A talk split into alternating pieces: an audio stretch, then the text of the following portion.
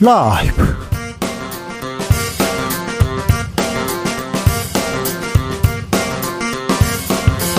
2023년 10월 2일 월요일입니다. 안녕하십니까. 주진우입니다. 추석 연휴 잘 보내고 계신지요? 추석 때 어떤 음식 드셨습니까? 추석 때 어떤 이야기 나누셨습니까? 정치 얘기하셨죠? 국민들 나라 걱정, 정치인 걱정 많으시더라고요. 뭐가 정치가 좀 잘 못 하고 있다, 안 돌아가고 있다, 이런 의미 같은데, 어떻게 하면 나라, 나라가 정치인이 국민 걱정하게 될까요? 이준석 전 국민의힘 대표와 이야기 나눠봅니다.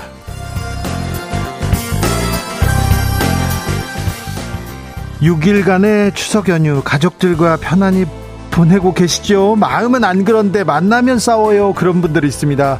오랜만에 만나서 대화가 안 통합니다. 그런 분들 많습니다. 소통의 기술, 대화의 기술, 행복의 기술, 이금희 아나운서에게 배워보겠습니다.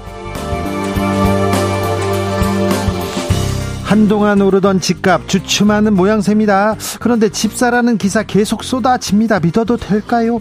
추석 앞두고 정부가 부동산 대책 내놓았는데요. 하반기 부동산 시장은 어떻게 될까요? 경공술에서 살펴봅니다. 나비처럼 날아 벌처럼 쏜다. 여기는 주진우 라이브입니다.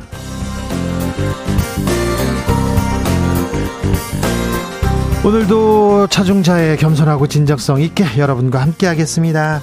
추석 연휴에 행복하고 즐거운 일만 있어야 되는데, 아우, 싸웠어요. 화냈어요. 다퉜어요. 그런 분들이 있습니다. 아우, 얘기를 안 했어야 되는데, 아니, 삼촌은 알면서 그 얘기를 왜 해? 이 얘기 계속 나왔는데, 잘해주고 싶었는데, 그냥 조언하고 싶었는데, 애정이 있어서 충고하고 싶었는데, 잘 안 됐어요. 그런 분들 많습니다. 그래서요. 자, 이번 추석, 특집으로 주진우 라이브에서 대화의 기술 알려드립니다. 소통의 기술 알려드립니다. 행복의 기술 알려줍니다. 이 분야 최고의 기술자 이금희 아나운서 와서 기다리고 계십니다. 자, 대화할 준비 되셨습니까? 그러면요. 자, 저는 어떤 문제였어요? 어디에서 어떻게 다퉜어요? 저는 대화가 필요한데요. 대화가 안 돼요. 이런 분들이요. 자, 고민 보내주십시오. 생각 보내주십시오. 그러면 다 풀어드리겠습니다. 샵 9730 짧은 문자 50원 긴 문자는 100원이고요. 콩으로 보내시면 무료입니다. 대화 쿠폰 드립니다. 저희가. 그리고 커피 쿠폰도 함께 드립니다. 그럼 주진우 라이브 시작하겠습니다.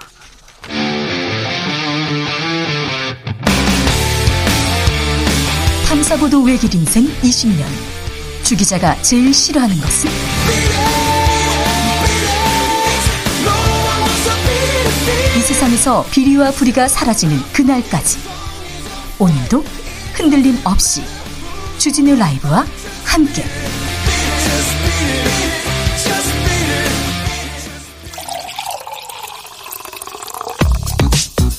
진짜 중요한 뉴스면 쭉 뽑아냈습니다. 주스. 정상근 기자 어서 오세요. 안녕하십니까. 귀경길 상황 어떻습니까? 네, 추석 연휴 닷새째인 오늘도 오후부터 귀경 행렬이 이어지며 주요 고속도로에서 정체가 이어지고 있습니다. 한국도로공사에 따르면 이날 오후 4시 기준으로 승용차로 각 도시 요금소에서 서울 요금소까지 걸리는 예상 시간은 부산에서 4시간 30분, 울산 4시간 16분, 광주 3시간 42분, 대구 3시간 36분 등입니다. 어, 그래도 연휴가 과, 길어서 이 과거보다는 극심한 정체 양상이 나타나지는 않고 있는데요. 어, 도로공사는 귀경길 정체가 오늘 오후쯤 가장 심했다가 오후 밤 10시에서 11시쯤이면 해소 될 것으로 내다봤습니다. 아, 이번에 고향 찾았어요. 코로나 끝나고 오랜만에 왔어요. 그런 분들 많더라고요. 귀경길, 귀성길, 아, 정체 심했는데 무사히 편안하게 오셔야 됩니다.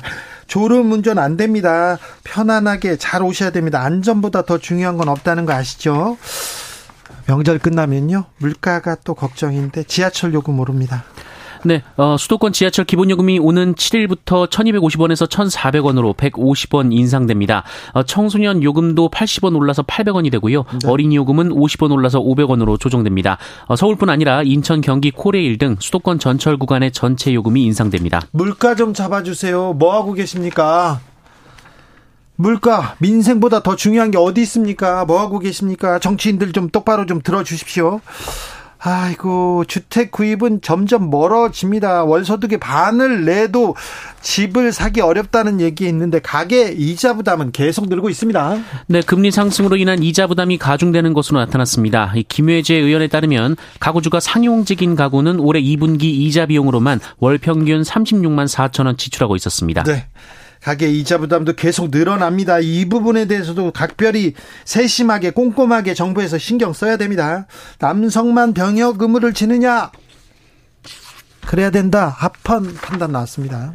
네, 남성에게만 병역의 의무를 부과한 병역법이 헌법에 어긋나지 않는다는 헌법재판소 판단이 나왔습니다. 네, 연휴 기간 이재명 민주당 대표 영수회담 제안했습니다. 네, 이재명 민주당 대표는 추석 당일인 지난달 29일 윤석열 대통령을 향해 대통령과 야당 대표가 조건 없이 만나 민생과 국정을 허심탄회하게 논의하자라며 영수회담을 제안했습니다. 국민의힘에서는 바로 비판했습니다. 어, 유상범 국민의힘 수석 대변인은 뜬금포 영수회담이라고 비판했고요. 어, 김기현 국민의힘 대표는 국회 운영과 관련해 여야 대표가 만나자고 할 땐 묵묵부답이었다라고 있다라고 주장했습니다. 아니, 저 민생을 위해서 만나자고 했는데 이것도 어려울까요?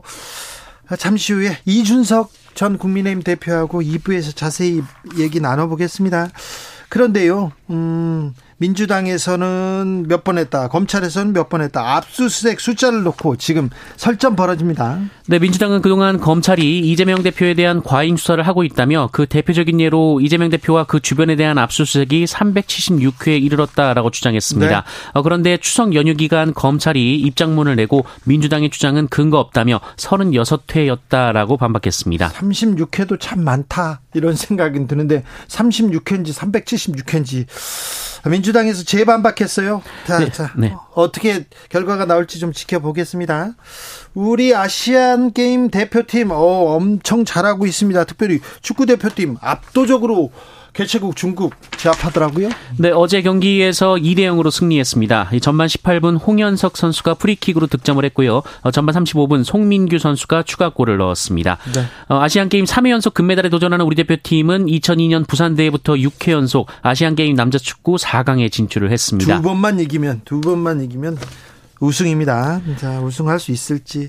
자, 삐약이 신유빈 선수 또 결승에 갔더라고요. 네, 여자 탁구 복식에 출전한 신유빈, 전지희조가 준결승에서 일본 팀을 4대 1로 제압하고 결승에 진출해 은메달을 확보했습니다. 어, 북한과 결승에서 만나는데요. 네. 이번 대회에서 결승전에서 남북이 만나는 것이 이번이 처음입니다. 처음입니다. 네. 중국이 떨어졌어요. 그래가지고 북한하고 아우 좀. 둘 다 잘했으면 좋겠습니다. 아우 비아기 신유빈 그리고 전지 선수 아, 응원하겠습니다. 그런데요 세리머니를 하다 금메달을 놓치는 그런 일도 있었습니다. 네, 뭐 잘했는데 아쉬움이 남는 그렇죠. 점도 있었는데요. 네. 롤러스케이트 스피드 남자 대표팀이 3000m 계주에서 이 마지막 바퀴 돌 때까지만 해도 선두였는데 이 골인 지점을 앞두고 세레머니를 먼저 하다가 어, 직전에 대만의 역전을 허용했습니다. 네, 0.01초 차이였는데 아마 국민들한테 끝날 때까지 끝난 게 아니다. 그리고 끝까지 열심히 해야 된다. 이런 거 좀 가르쳐 줄 교훈 아니 잘 모르겠어요. 아무튼 은메달도 대단한 건데요. 네. 끝까지 좀 최선을 다해 주십시오. 많은 것을 우리한테 네 던져 주시는 놀라 대표팀 선수들이네요. 손흥민 선수는요. 아, 강팀한테 강팀과의 경기에서 또 골을 넣습니다. 네, 우리 시간으로 어제 열린 잉글랜드 프리미어리그 토트넘과 리버풀의 7라운드 경기에서 손흥민 선수가 유럽 통산 200골이라는 금자탑을 쌓았습니다. 네. 유럽 무대 14시즌 만의 대기록입니다. 엄청납니다. 우리 선수 화이팅입니다. 주스 정상근 기자 함께했습니다. 감사합니다. 고맙습니다. 정치 피로, 사건 사고로 인한 피로, 고달픈 일상에서 오는 피로. 오늘 시사하셨습니까? 경험해 보세요. 들은 날과 안 들은 날의 차이. 여러분의 피로를 날려줄 저녁 한 끼 시사. 추진우 라이브.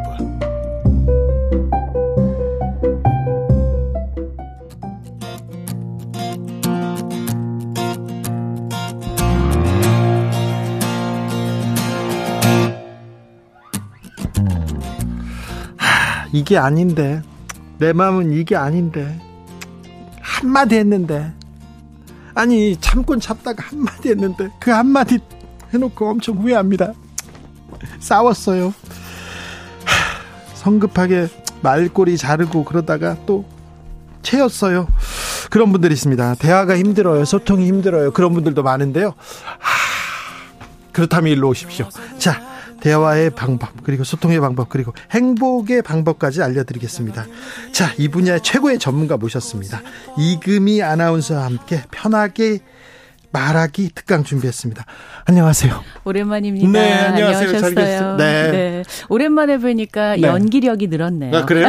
주진우 기자님. 네. 네. 조금 나아졌습니까? 아? 연기력이 아주 훌륭해지셨어요. 좀 나, 이제 좀 할만한데 왜 자꾸 흔드는지 예, 잘 모르겠습니다만 자 추석에는 이금이죠. 항상 주진우 라이브에 와서 이렇게 아, 위로와 음, 또 사랑의 말을 주셔가지고 항상 감사하게 생각합니다. 고맙습니다. 불러주셔서. 아나운서님 책 우리 편하게 말해요 잘 바- 읽었습니다. 아유, 고맙습니다. 네. 바쁘실 텐데 언제 읽으셨어요? 아이고 읽어야죠. 자 말하기 고민, 네. 소통 고민, 대화 고민 많은데요. 저도 많은데 저는 상담을 했어요 개인적으로. 자 여러분의 상담 많이 들어보겠습니다. 자, 음 우리 편하게 말하려면요 뭐가 제일 중요합니까? 우선 우선 음. 그 대화라는 한자가 있잖아요. 네. 마주할 대, 이야기화. 네. 그래서 어, 혼자 이야기할 때는 상대가 없죠. 그럴 네. 때는 무슨 말을 해도 돼요. 네. 나쁜 말을 해도 되고 남의 흉을 봐도 돼요. 아무도 듣지 않으니까. 하지만 대화에서는 가장 중요한 마주할 때 마주한 상대방이 있다는 거거든요. 네. 그러니까 상대와 마주하고 하는 이야기가 대화예요. 예. 그러니까 대화에서 가장 중요한 건 상대방입니다. 그렇죠. 그걸 먼저 생각해야 되는데 처음에 연애할 때는 다 그렇게 생각하죠. 어? 잘 보이고 싶으니까 마음을 사고 싶으니까 그런데 점점 이게 자기 중심적으로 변하게 돼 있어. 뭐 사람은 또 이기적이니까요. 그러게요. 네. 근데 가만히 생각해 보면 대화에서 말이라는 거는요. 네. 공적인 관계에서는 권력이고 사적인 관계에서는 사랑인 것 같아요. 네. 그래서 공적인 관계에서는 권력을 가진 사람이 말을 많이 하고요. 사적인 관계에서는 사랑을 하는 쪽이 말을 많이 들어줘요. 아 그래요? 그런 차이가 있는 것 같아요. 사랑하는 사람이 말을 많이 하는 게 아니라 많이 들어줘요. 네, 더 사랑하는 쪽이 덜 사랑하는 사람의 이야기를 더 많이 들어주는 것 같습니다. 아 그래요? 그러니까 예를 들어서 부모님과 우리를 생각을 해보면 네. 엄마 아빠와 어린 아이들 생각해 보면요. 네. 엄마 아빠가 아이들의 말을 들어주지 아이들에게 말을 많이 합니까? 보통 그렇잖아요. 네, 네, 네. 아이들이 무슨 말을 무슨- 해도 듣죠. 엄마 아빠는 들어줘요. 네, 네. 왜 들어주냐면 네. 사랑하니까. 아, 그렇네요.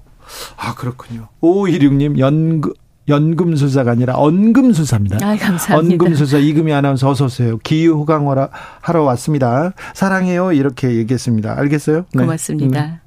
음, 사적으로 얘기하시지. 0358님, 어, 34살 딸하고 안 싸우고 대화하는 법 좀 배우고 싶습니다. 딸이 말을 못하게 해요. 이제 시작됩니다. 이제 시작이죠. 네. 사실 우리 이야기도 이제 시작이지만 어 저도 이제 오랫동안 결혼을 안 하거나 못 하고 있는 딸로서 네. 이제 34살 따님이면 이제 시작이라고 말씀을 드리고 싶습니다. 네. 저희 어머니와 저의 관계를 네. 비추어 보면요. 네. 어, 얼마 전에 제가 요즘 강연을 많이 다니는데 아주 유명한 투자증권 회사에 가서 강연을 했어요. 요즘 그런 회사에서는 아침 8시에 강연을 해요. 아침에요? 예, 9시까지 강연을 한 후에 이제 시작하는구나. 예, 예. 일을 시작하는데 그 대표님과 이제 아침 9시부터 대표님 뭐 이렇게 여러 임원들과 끝나고 차 한 잔을 마시는데 대표님이 그런 얘기를 하시더라고요. 그분은 우리나라에서 몇 손가락 안에 꼽히는 투자증권 대가거든요. 네. 근데 아드님이 같은 회사, 같은 직종에 신입사원으로 들어갔대요. 네. 그 얼마나 해줄 말이 많으시겠어요. 아빠는 대 선배인데. 네. 그래서 처음에는 신이 나서 이런저런 얘기를 하셨는데 독립해서 사는 아들이 자꾸 전화를 피하더라는 거예요. 아하. 그래서 알게 됐대요. 아. 얘가 나를 부담스러워 하는구나. 음. 그래서 그때부터 전략을 바꾸셨는데 의도적 무관심이었다고 합니다. 그래. 사랑하고 궁금한데 일부러 참았대요. 네. 연락이 올 때까지. 네.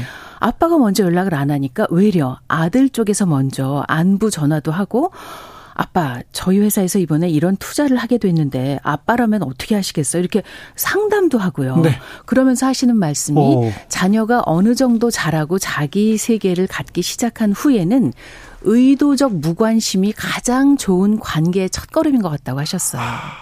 그런데요. 좋아요. 의도적 무관심 좋아요. 근데 무관심 의도적으로 무관심 했다가 자식이 오히려 더 멀어져 버리거나 네네. 사랑하는 사람이 아예 떠나버리면 어떻게 하죠? 너무 불안하시죠. 네. 그러니까 이건 좀 분리해서 생각을 해야 하는데요. 네. 사랑하는 사람 사이에서는 의도적 무관심이 필요치 않아요. 아 그래요? 근데 부모 자식 관계에서는 저는 죄송하지만 제가 네. 뭐 자식을 낳아 키워본 경험도 없습니다만 네. 그래도 한 3만여 분의 인터뷰한 경험 아, 네. 또 학교에서 한 2,250명 학생과 수업을 한 경험으로 말씀을 드리자면 네. 부모 자식 관계에서 의도적 무관심, 그러니까 완전한 무관심이 아니에요. 관심이 있는데 표출하지 않는 것일 뿐이에요. 네. 이것이 나쁜 결과를 가져오긴 쉽지 않아요. 어느 정도 큰 후에는 네. 왜냐하면 어 우리가 모르는 길을 갈 때 운전할 때 뭘 켜죠? 내비게이션을 네. 켭니다. 네. 근데 여기서 집에 갈 때 켜세요? 안 켜져. 왜냐하면 길을 잘 아시죠. 네. 부모가 하는 말이 죄송하지만 딸 아들에게는 아는 길에 켜놓은 내비게이션으로 들려요. 아 그렇죠. 나도 아는데 네. 내 인생인데. 네. 그래서 자꾸만 얘기를 하면 할수록 집으로 가는 길에 켜놓은 내비게이션 같아서 끄고 싶어집니다. 네. 그런데 모르는 길을 갈 때는 자녀가 키고 싶거든요. 네. 그때 켜고 싶은 순간까지 기다려 주시라는 게 의도적 무관심입니다. 알겠습니다. 아, 네. 아, 쉽지 않은데 저도 한번 해보겠습니다. 노력하셔야 될 것 같아요. 부모들은 너무 궁금하잖아요. 네, 궁금해요. 우리 애가 예를 들면 학교 다니는 나이라면 오늘 학교에 가서 무슨 일 없었나? 네, 요새 뭘- 어, 학교에서 싸우지 않았나? 네. 선생님하고 뭐 별일은 없었나? 야단 맞지 않았나? 근데 그렇게 자꾸 궁금한데 말을 안 해주니까 SNS에 자꾸 가입해서 염탐을 하시는 거예요. 아. 그러다 보면 딸 아들이 차단을 해버린대요. 아 그래요. 엄마 아빠 계정을. 마상. 음. 죄송한데 어쩔 수가 없어요. 네. 만 사고고님께서 음, 아나운서님이 말해주는 대화 잘하는 방법 필기하면서 듣고 있습니다. 네. 아유, 다시 고맙습니다. 들으셔도 되고요. 네. 어, 만사 형통할 거예요. 정신 없는 삼님께서 본인이 잘못을 했어요. 잘못을 해놓고 절대 잘못했다, 미안하다 안 하는 사람한테 뭐라고 해야 됩니까? 어, 그 사람이 어떤 나와 어떤 관계이냐가 중요할 것 주로 같습니다. 남의 편이에요. 주로. 주로 이제 남의 편. 네. 예. 그러면 저는 그냥 만약에 저라면 네. 속은 터지고 명명백백하게 내 남의 편이 잘못 한 거잖아요. 네. 그럼 사과를 받고 싶잖아요. 네. 그런데 절대로 사과를 하지 않는 사람이라면 네. 내가 아무리 말해봤자 이미 귀를 닫았고 마음을 닫았을 거라고 생각을 합니다. 근데 예. 그분도 잘못한 줄은 알 거예요. 네, 그래서 이제 드리는 말씀인데요. 네. 이제 이럴 때 제일 안 좋아지는 방법을 많이 쓰시게 될 것 같은데 그건 네. 뭐냐면 공격형 표현입니다. 공격형. 예, 그렇죠. 상대를 공격하는 거죠. 아. 그리고 옛날 일까지 자꾸 꺼내면서 왜 이제 옛날 일이 이렇게 기억이 나느냐면 네. 기억 중에서 감정이 더해진 기억은 잊히지 않아요. 아, 그렇죠.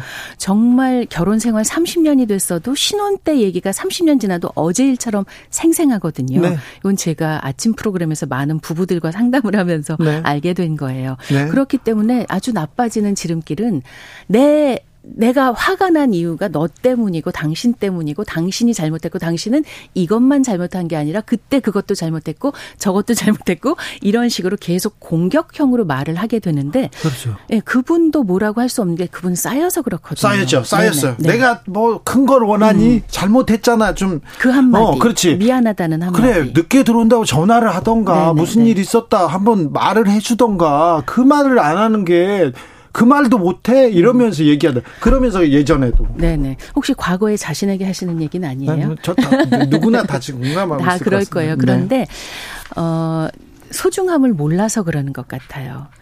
건강도 네. 뭐 여러 친구도 여러 가지 우리가 갖고 있다고 생각하는 것들이 갖고 있을 땐 소중한 줄 모르다가 예. 떠나봐야 알게 되거든요. 네. 그러니까 부재가 존재를 증명한다고요.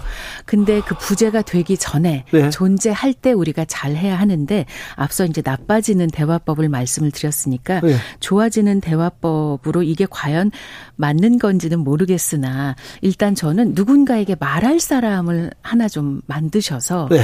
내 얘기를 들어줄 사람을 하나. 근데 절대로 아이들한테는 하지 마세요. 네. 음, 아이들을 친구처럼 여기고 아이들한테 이제 남의 편 얘기를 계속 나쁘게 하시잖아요. 네. 그러면 괜찮을 수도 있는 아이와 그분의 관계가 나빠집니다. 아 예. 그래서 아이나 이 가족은 피해야 될 것 같아요. 가족은요. 만약에 아이 입장에서 생각해 보세요. 내가 엄마도 사랑하고 아빠도 사랑해요. 근데 엄마가 자꾸 아빠에 대해서 뭐라고 해요. 그러면 나는 엄마 편을 들면 아빠를 배신하는 것 같고. 네. 그 아이들이 힘들거든요. 네. 그거는 가족 관계 모두가 그래요. 아유, 내가 우리 딸, 뭐 100% 우리 딸 말이 맞지만 사유에 대한 미안함이 5%쯤 있을 수 있잖아요. 네. 그러니까 사실은 친구가 제일 좋긴 해요. 친구한테. 네, 그리고 만약에 말할 친구가 없으면 저는 온라인 공간이라도 이용하시라고 말씀드리고 싶은데 그냥 해소를 한번 쭉 하세요. 그러면 온라인 공간에서는 의외로 대동단결이 잘 됩니다. 아유, 그 집도 그래요. 우리 집도 그래요. 이러면서 댓글이 막 달리면 내가 일단 해소를 하고 이제 그 공간이 있거든요. 그런 감정을 나눌 만한 요새 맘 카페들이 다 있고요. 그 외에도 이제 여러 커뮤니티들이 있어요. 근데 그렇게 막 이제 나쁜 말을 하고 나면 딱 얼굴을 봤을 때 어떤 생각이 든다고 하냐면 미안한 거죠. 그렇죠. 이 사람이 그렇게까지 나쁜 사람은 네. 아닌데 네. 이 사람한테도 좋은 점이 있는데 네. 아유, 내가 글 쓴 거 있어. 이 사람 혹시 글 썼는데 댓글에다는 또 격한 또 단어 이런 쳐주길 당장 이혼하세요 막 그렇게 붙을 것 아니에요. 그건 아닌데. 아, 이 사람이 그럴 정도 사람은 아니고 내가 그냥 그러면서 이제 내가 해소가 되니까 훨씬 이 사람과의 관계가 건강해지고 그리고 언제쯤 미안하다는 말을 들을 수 있냐면 어쩔 수가 없어요. 그 사람이 깨달아야 나한테 미안하다고 해요. 진짜 이게 미안한 거구나. 근데 그게 좀 오래 걸리는 사람들이 많은 것 같더라고요. 그래요. 네. 음. 듣는 게 이게 그렇게 잘 들으면 되는데. 네. 잘 듣고 이해하고 말을 좀 아끼면 되는데.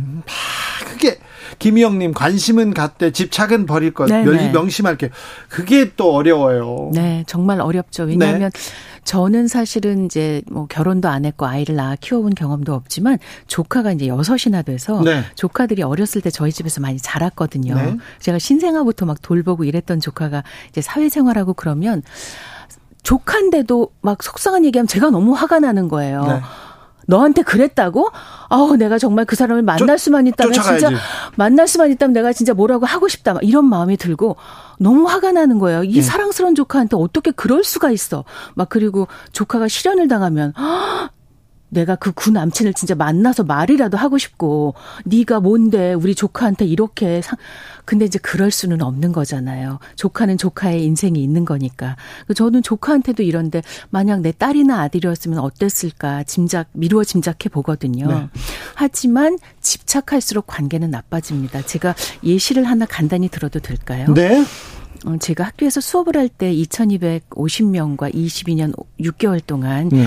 이제 강의를 하고 아이들과 만났는데 그 중에 한 1500명은 30분씩 1대1로 대화를 나눴어요. 아, 네. 네. 제가 강의 7년 차에 접어들었을 때 학생들에게 진짜 필요한 건 강의실 밖에서 이루어질지도 모르겠다 하는 생각에 강의 외에 주로 주말 오후에 시간을 잡아서 30분씩 한 학기에 50명씩 1500명과 얘기를 나눴어요. 학생들한테 특별한 경험이었겠네요. 뭐 그랬을 수도 있고 아니었을 수도 있겠죠. 그중 한 친구 얘기를 한 10년도 넘었으니까 해도 될 것 같은데요.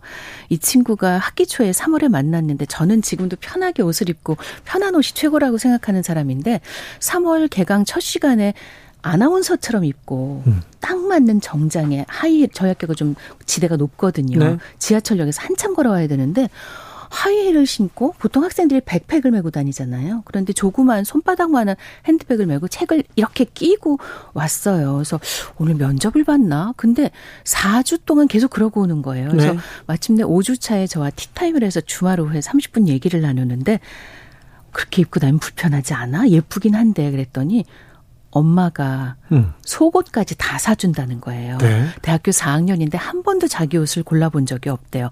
왜냐하면 엄마가 유치원 다닐 때부터 너는 나중에 어느 대학 무슨 과를 가, 어느 대학 무슨 과를 가. 그래서 엄마의 소원대로 어느 대학 무슨 과를 온 거였고요. 4학년이 된 거였고요. 엄마가 모든 옷을 사주고요. 자, 그렇게 되면 그 친구는 엄마의 집착으로 살고 있는 엄마의 마리오네트지 자기의 인생을 살고 있지 않아요. 제가 그걸 어떻게 알게 되었냐면 사실 여성이고 20대 초반이면 엄청 까르르 까르르 합니다. 네. 별일 아닌데도 네. 정말 수업 시간 들어가면 수업을 시작할 수 없을 정도로 나도 말 좀 하자 이럴 정도인데요. 네. 이 친구는 먼저 입을 떼는 걸 본 적이 없고요. 네. 얼굴이 무표정 그 자체로 한 학기를 지났는데 진짜 그 부모님께 너무 죄송한 말씀이지만 이 친구가 그 해 가을에 저를 찾아와서 자기 취업이 됐다고 말하는데 처음 웃었어요. 제가 이 친구를 본 게 한 3개월, 4개월 계속 봤는데 일주일에 한 번씩 처음으로 웃어서 왜 그랬나 했더니 집에서 4시간 반 떨어진 곳에 취업을 하게 됐대요. 비로소 자기 인생을 살게 되어서 네. 처음 웃는 걸 봤어요. 그러니까 엄마 아빠들이 너무 집착하시면 이렇게 돼요. 그런 경우 있어요. 제 친구 아버지가 선생님이었는데 딸이 너무 예뻐요. 그래서 딸한테 그렇게 했어요. 그래서 스무 살 되니까 집 나가더라고요. 지금 잘 삽니다. 네. 지금 잘 살아요. 네. 그런 그런 게 있어요.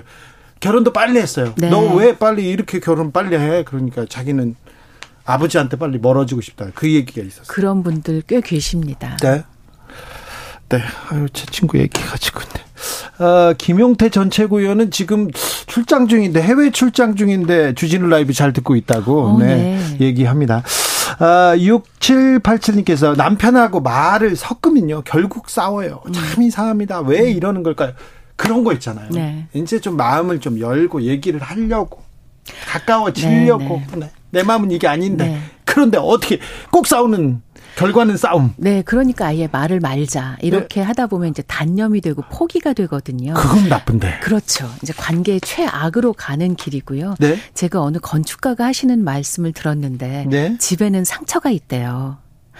모든 사람이 집에서 아파본 경험도 있고 울어본 경험도 있고 싸웠던 기억도 있기 때문에 상처가 있는 집에서는 자기 속마음이 술술 나오지 않는다는 거예요. 네. 그래서 진짜로 가족과 속 얘기를 나누고 싶으면 일단 집을 나오라고 하더라고요. 네. 그럼 어딜 가느냐? 일단 집 앞을 30분에서 1시간 정도 산책을 하래요. 산책이 좋은 점은 마주보지 않아서 않아도 된다는 점이에요. 같은 곳을 보고 걷죠. 그러면 굳이 말을 안 해도 되고 말을 한다 하더라도 지나가는 말만 하게 돼요. small talk라고 하죠. 아유 바람이 꽤 선선해졌네. 어. 아유 저 집 강아지는 진짜 귀엽다. 이렇게 우리와 상관없는 이야기로 일단 워밍업을 하게 돼요. 네. 근데 30분에서 1시간쯤 걷다 보면 일단 목이 마릅니다. 네. 그리고 다리도 이제 서서히 아파올 때가 됐죠. 그러면 그 근처에 보이는 조용한 카페를 들어가라고 해요. 네. 들어가서 평소 마시지 않는 음료를 한번 시도해 보라는 평소 거예요. 마시지 않은 음료. 음, 네네. 평소 마시지 않는 음료. 어, 여기 시, 요새는 시그니처 메뉴라는 게 네. 있습니다. 이 카페에서 제일 잘하는 거. 좀 비싼데 한번 2,500원 좀 더 써보는 거예요. 네. 그래서 안 마시던 거, 그러니까 안 해보던 시도를 해보는 거죠. 이거 한번 마셔볼까? 뭐 이러면서, 어, 이거 맛이 생각보다 너무 단데? 라든가 이렇게 다른 얘기를 하면서 워밍업을 하다 보면 집이 아닌 다른 곳에서는 속마음이 나올 수 있다는 거예요. 네. 그런 여건을 만들어 보시라는 거예요. 그래서 네. 처음에서 안 되면 뭐 그 다음 주에 한 번 더 해보고 네. 이렇게 자꾸 한 세 번 네 번 하다 보면 어느새 술술 이야기가 나올지도 모르겠어요. 좋은 방법인 것 같아요. 잠깐 얘기 좀 해 해가지고 거실에서 앉아서 어, 그거 이거 제일 무서워하죠. 어, 무서워요. 어, 모든 가족 구성원이 네. 이제 엄마 주로 엄마죠. 아내가 잠깐 얘기 좀 해. 아, 그다음에 모든 회사원들은 부장님이 네. 잠깐 나 좀. 싫어요. 이거 무섭고. 아유 선생님이 잠깐 남아봐. 네, 이거 네. 이런 거요. 잠깐 교장실로 와봐. 그런 거 너무 싫었어요. 네. 교장실까지 끌려가는 사람 좀 드문데. 아 그런데 아 산책이라. 어 이거 좋네요. 아, 요즘 MBTI 얘기하는 사람 많은데요. 음. 특히 I형인 사람들, 낯을 가리는 사람도 많고요. 처음 음. 만난 사람과는 대화하는 것도 좀 어려워요. 처음 만난 사람한테 좀 그, 좀 편하게 말하는 그런 꿀팁 같은 게 있을까요? 이런 질문이 나왔습니다. 이런 분들 많으세요. 네. MBTI 네. I로 시작되는 내향형. 기자님은 E로 시작하죠? 아니요, 아니요. I예요? 저, 저도, 아니, 저는 MBTI 검사를 아예 안 안, 해보셨군요. 했어요. MB 들어가는 거 싫어합니다. 아, 네, 네, 이해합니다. 검사도 싫어하고요. 네, 그러네요. 네. 어떻게 또 이름이 MBTI여가지고. 네, 그래가지고 안 해봤는데 저는 말하는 것보단 듣고요. 아, 내향형이시군요. 네, 어디 나가는 거 싫어해요. 네네. 어, 이렇게 스스로 이제 내향형인 분들은 네. 첫 만남이 진짜 힘들어요. 힘들어요. 그리고 이제 관계를 만들어 나가는 게 너무 어렵죠. 네, 말하고 음. 싶은데 저 사람하고 친하고 싶은데 그 얘기 하는데 3년 6개월 걸립니다. 맞습니다. 3년 6개월에도 말을 할 수 있으면 다행인데 네. 관계는 보통 3년 6개월 전에 끝나죠. 그렇죠. 그런데 이런 분들에게 제가 꼭 드리고 싶은 말씀이 있어요. 제가 아침 토크쇼에서 한 3만 명, 그중에 한 2만 3,400명을 그 프로그램에서 인터뷰를 했는데요. 네. 그때 3년 연속 어, 그 보험 회사에서 가장 우수한 실적을 낸 우수 사원. 그러니까 네. 정말 이분들은 한 해그 채약 계, 어, 체결한 계약액이 몇 10억 원대가 넘는 뭔 어떤 네, 분들인지 알죠. 아시죠? 네. 그런 분들을 3년 연속 각기 다른 회사에서 모신 적이 있어요. 아, 그래요? 예전에 한때는 그런 분들을 이렇게 무슨 여왕 이래 가지고 네. 뭐, 뭐 대관식처럼 이런 세레모니 행사도 네. 열어주고 그랬는데요. 놀라운 사실은 그 세 분 모두 각기 다른 회사였고 각기 다른 해 1년, 2년, 3년 모두 지극히 내향형이라는 겁니다. 그래요. 네.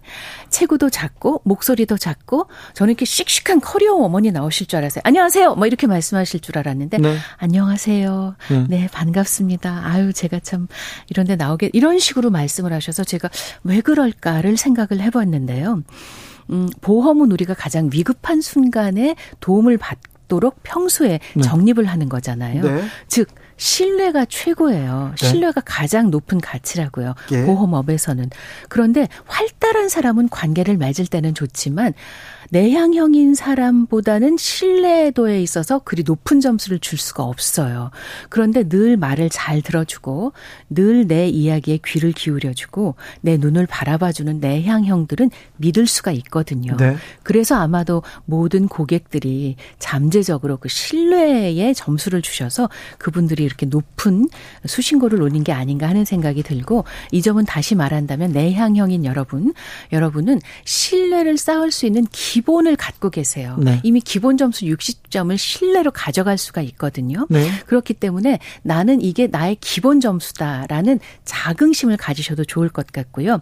방금 말씀드린 내용에서처럼 사람들은 자기 이야기를 들어주는 사람을 좋아하지 자기한테 많은 말을 하는 사람을 좋아하지 않습니다. 네. 음, 들어줄 때는요, 이런 말이 있어요.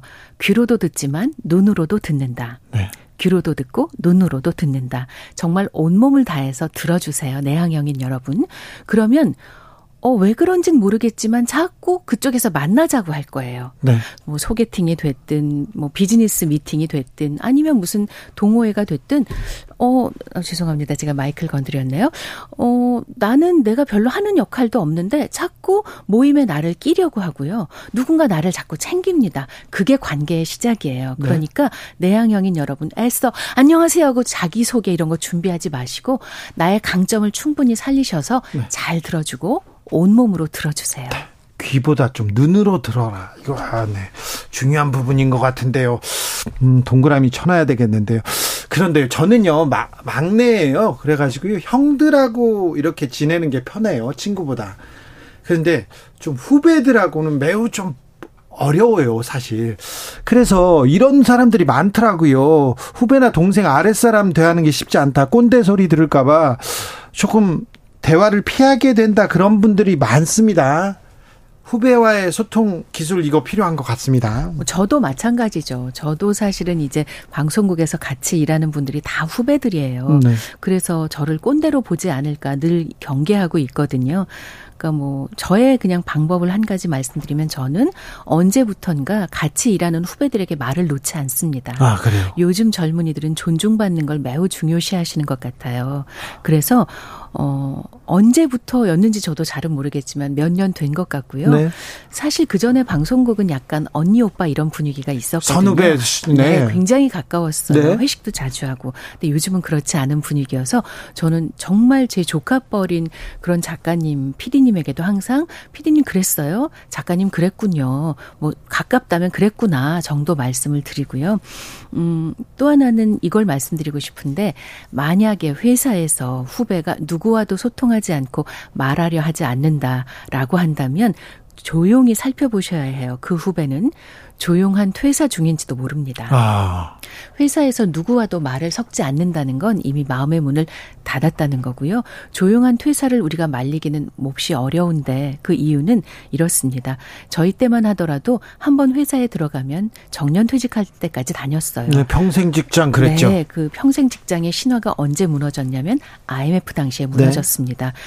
그 후, 그러니까 그때만 하더라도 10명이 입사하면 10, 좀 8, 9은 그 회사에서 정년퇴직을 했는데 제가 얼마 전에 본 통계를 보면 현재 대한민국에서 한 회사에 10명이 입사하면 한두 명만 그 회사에서 정년퇴직을 한대요. 네. 그러니까 내 후배는 지금, 그러니까 나는 만약에 우리 연배라면 저랑 비슷한 또래라면 나는 이 회사에 들어올 때 정말 평생 직장이라고 생각하고 들어왔지만 우리 조카뻘인 신입사원이 들어오면 이 후배는 첫 번째 직장 일 뿐이에요. 네. 그러니까 나와 같은 회사에 관한 충성심을 요구해서는 안 되거든요. 예. 내가 첫 번째 직장이라면 나는 어떻게 지낼까 이렇게 후배 입장에서 생각을 해봐 주시기 바라고요.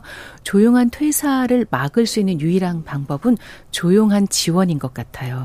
티내지 말고 예. 그 후배가 필요할 때 가만히 보다가 조용히 그냥 힘들어할 때 아이스 아메리카노 한 잔 책상에 놓아주는 것 이런 거 그다음에 어, 후배가 뭘 요청했을 때 적극적으로 도와주는 것 그리고 밥 먹을 사람이 없을 것 같은 때 한번 물어봐주고 아, 괜찮습니다라고 하면 저 친구가 끼니를 놓칠 것 같네. 그러면 그냥 김밥 하나 사다 주는 것, 조용히 책상 위에 놓아주는 것. 저는 사람을 회사에 그리고 사람을 누군가에 어디에 묶어두는 유일한 건 사람의 마음인 것 같아요. 네. 연봉이 아무리 높아도 아무리 그 직업이 사회적으로 인정받는 직업이어도 마음 붙일 사람이 없으면 오래 다니기 쉽지 않거든요. 그 마음 붙일 자리가 되어 주시면 제일 좋을 것 같습니다. 아, 제 얘기 같아요. 그래서 퇴사했거든요. 느티나무 님이 얘기하셨고요. 2317님께서 이금희 님 같은 직장 선배 언니 있으면 정말 삶이 행복할 것 같습니다. 얘기한 고맙습니다. KBS 신입 아나운서들이 왔는데요. 이금희 선배님께서 이만큼 과자 보따리를 데리고 이렇게 와서 챙기는 모습을 봤어요. 야, 서, 왔더니 회사에 들어왔더니 선배가 이금이야. 막 그런 얘기를 했을 것 같은데. 아셨어요? 아유, 저도 취재력이 있잖아요. 오, 지나갔다 제가 봤지. 아무리 옛날 선배고 오래된 선배여도 신입 사원이 들어오면 꼭 밥 한 끼를 사줘요. 왜냐하면 그냥 우리는 선후배야. 그리고 음, 만약에 만약에 100명 아나운서 중에 한 명이라도 저처럼 되고 싶은 아나운서가 있으면 네. 그냥 나도 아직 잘 버티고 있어. 네. 잘 시작해 봐. 이런 의미로요. 아유, 아나 이금희 아나운서 보고 아나운서 되겠다는 분들도 많죠. 라디오도 많, 많고요. 예전에 그랬을 거예요. 지금은 다른 아나운서겠죠. 아유, 아니에요, 아니에요. 왜 또 겸손의 말씀을. 그런데요, 가장 가까워야 될 가족이요. 가족한테 너무 편해서 그런가요? 가족한테, 그리고 가장 가까운 친구한테 상처 주는 것 같아요. 이거 상처 주지 않는 방법도 있을까요? 물어봅니다. 왜 상처를 주냐면 내가 상처를 받아서 그래요. 그래요. 그러니까 가족 간에는 정말 일방적인 건 없어요. 아무리 부모 자식이 상하 관계가 뚜렷하다지만 왜 부모를 공격하고 싶냐면 왜 부모한테 화를 내냐면 실은 언젠가 부모로부터 상처를 받아서이고 왜 사랑하는 아이한테 걔 아이인데 내 아이한테 그렇게 화를 내냐면 언젠가 아이한테 상처를 받아서예요. 아, 그래요. 형제 자매지간도 마찬가지고요. 그러니까 가족 관계는 정말 쌍방향 통행, 통행이어서 음. 내가 상처를 받았기 때문에 부지불식간에 내 무의식에서 상처를 주는 말을 하게 되거든요. 네. 근데 젊은 분들에게는 이게 사실 통하지 않을 것 같은데 네. 부재를 생각해 보셔야 돼요. 아, 그래요. 음, 제가 작년에 이제 아버지 떠나시고 어, 아, 부- 저희 아버지는 너무 건강하셔서 평생에 편찮으신 적이 없었고 어, 백수 이상을 누릴 거라고 저희는 모두 생각을 했거든요.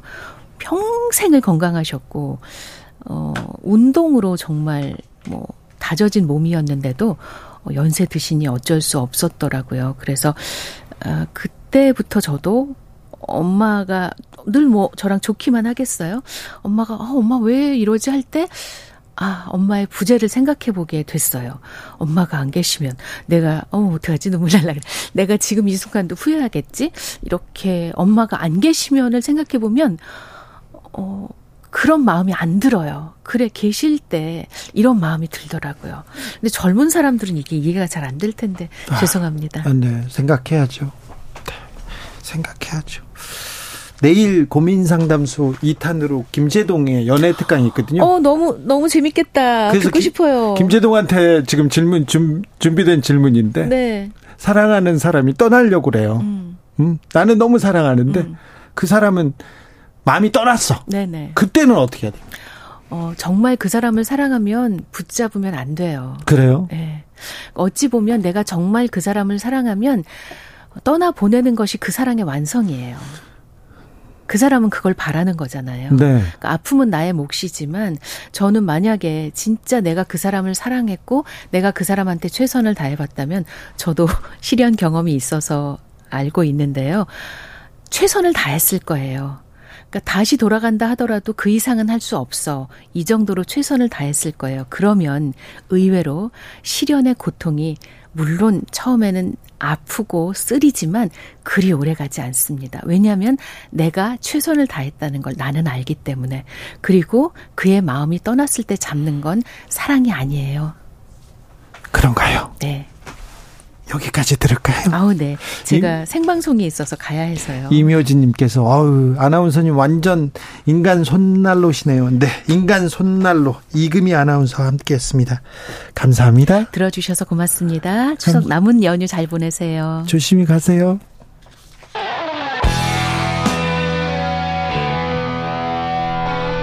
스치기만 해도 똑똑해진다. drive through 시사 주진우 라이브.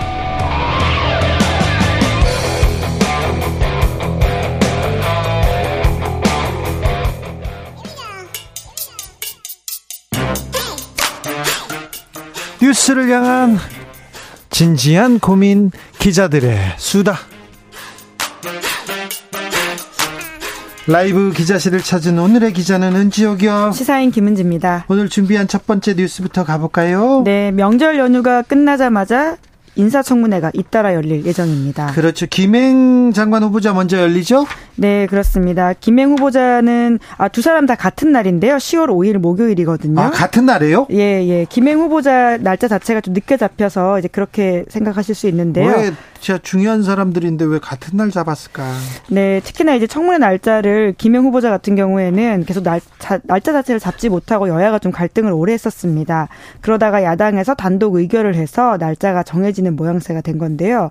논란의 핵심이라고 한다면 이제 위키트리 주식 관련해서인데요. 네. 백지 신탁 의무를 꼼수로 피해갔다 이런 지적과 함께 주식을 사고 판 경위를 해명하는 과정에서 말 바꾸기 했다라는 지적도 나왔습니다. 네. 2013년 김행 후보자가 박근혜 정부 당시에 청와대 대변인 임명된 바가 있는데요. 그때 이제 위키트리 지분에 대해서 주식 백지 신탁하라라는 명령을 받았거든요. 그때 그 얘기로 지금 파킹 얘기 계속 나오지 않습니까? 지금 이 국민의힘에서도 문제 제기합니다. 네, 그렇습니다. 김웅 의원이 검사 출신인데요. 이에 대해서 계속해서 문제 제기하고 있습니다. 사실 저는 이번 사건을 통해서 주식 파킹이라는 단어 자체를 좀 처음 듣게 됐었는데 맡겼다가 돌려받는다라는 의미라고 하거든요. 네. 김행 후보자는 이에 대해서 이제 2013년도 당시에는 회사가 좀 형편이 없었다라는 식의 이야기를 하면서 그래서 이제 신우이 말고는 사, 사줄 사람이 없었다 없었다라는 취지의 이야기를 하고 있는데요. 물론 자세한 내용은 인사청문회에서 관련 의혹 모두 밝히겠다 라고 이야기했습니다. 유인촌 후보자 얘기는 어. 좀 가려져 있어요. 자전거 탄 거 말고는요. 네, 상대적으로 이제 이번에 개각 대상에 세 명이 올랐었는데요. 네. 신원식 국방부 장관 후보자, 김행 여성가족부 장관 후보자, 그리고 말씀처럼 유인촌 문화체육관광부 장관 후보자였는데 상대적으로 가장 좀 조명을 덜 받고 있긴 합니다. 네. 아무래도 쟁점은 이제 문화예술계 블랙리스트를 관리했다라는 의혹과 관련된 것으로 보이는데요. 네, 문화예술계 블랙리스트는 이명박 박근혜 정부 당시에 정권의 비판적인 성향을 보인 예술가들 의 명단을 만들어서 예. 검열하고 지원 사업에 배제한 사건이라고 할 수 있는데 매우 큰 사건이었는데. 네, 그렇습니다. 이 사건은 실제로 이제 문재인 정부 들어서 블랙리스트 진상조사위원회라고 하는 것을 꾸려가지고 조사를 했고요. 그래서 이명박 정부에서 문화 권력 균형화 전략이라는 게 있었고, 이후에 박근혜 정부에서 이것을 이제 블랙리스트 사태로까지 이어졌다라고 하는 것이거든요. 네. 실제로 이 사건은 이제 그 박영수 특검팀, 윤석열 대통령이 당시 이제 특 검 수사팀장으로서 역할을 했던 곳에서도 수사를 했던 사건이기도 합니다. 네. 그래서 이제 이명박 정부 초기 청와대가 작성했던 전략 문건에는 비, 이 정부의 비판적인 예술가들의 강성, 온건 성향이 구분돼 있다라고 하고요. 뿐만 아니라 유인촌 당시 문화체육부 장관 시절에 산하기관장들의 해임이 이어진 것도 이 전략의 하나가 아니냐라는 지적이 나오고 있습니다. 예. 그래서 2012년에 이 사건이 이제 국정감사에서 다뤄질 예정이었는데 그때 유 후보자가 예술의 전당 국정감사단 이사장이었는데요. 이사장직 사퇴하고 국감에 출석하지 않으면서 흐지부지 된 바가 있습니다. 네. 뿐만 아니라 이제 이 사건은 물론 유인촌 후보자는 관련해서 징계를 받거나 처벌을 받은 바는 없는데요. 본인도 이 관련된 문건이 자기가 장관할 때는 없었다 이렇게 주장하고 있긴 합니다. 그런데 그때 그런 일이 있었으니까 또 주요 쟁점이 될 수 있습니다. 네, 10, 10월 5일 예, 청문회가 예정돼 있습니다. 같은 날이네요. 공교롭게. 다음 뉴스로 가볼까요? 네, R&D 예산 삭감에 대한 논란이 사그러들지 않고 있습니다. 네, 아무리 뭐 경제가 어렵다고 하더라도 이 R&D 예산까지 깎느냐 이 얘기는 계속됩니다. 국감에서도 주요 이슈 중 하나입니다. 네, 이번에 명절에 이제 가족들 만났더니 이야기 하시는 분들이 좀 있더라고요. 네. 그래서 이슈이긴 이슈구나 싶었었는데요. 말씀처럼 가을은 이제 국감의 계절이기도 한데 다음 주 10월 10일부터 시작을 하거든요. 아무래도 야당에서는 이 이슈를 좀 본격 제기할 것으로 보 인다라는 분석이 나오고 있는데 보수 언론에서도 비판하던데 그래서 R&D에서는 좀 복원하겠다 이런 얘기도 나오던데 네, 실제로 조선일보에서 관련된 이제 조정이 있을 수도 있다라는 식의 보도를 한 바가 있는데요. 네. 이에 대해서 대통령실에서는 사실과 다르다 이렇게 잘라 말하겠습니다. 그랬어요. 네, 이제 특정 집단의 기득권적인 사업, 경쟁력 없는 단순 보조 형식의 지원 사업, 경쟁률이 현저히 낮은 사업 이런 것들을 이제 구조조정해야 된다라고 하는 입장이라고 하는데요. 네. 뿐만 아니라 중원 중앙일보 보도에 따르면 윤석열 대통령이 지난 9월 25일에 국무회의에 나와서 네. 관련된 발언을 했는데 네. 본인도 이에 대한 세간의 비판을 알고 있다라고 하면서도 하지만 국가가 처음부터 끝까지 모든 걸 다 지원할 수는 없다라고 말을 했다라고 해요. 그러니까 기존 정부안을 유지하겠다라는 방침을 밝혔다고 아니 그런데 있습니다. 우리가 뭐 땅덩어리가 큽니까? 인구가 많습니까? 자연 뭐 자원이 있습니까? 과학에 기술에 그리고 교육에 투자해야지요.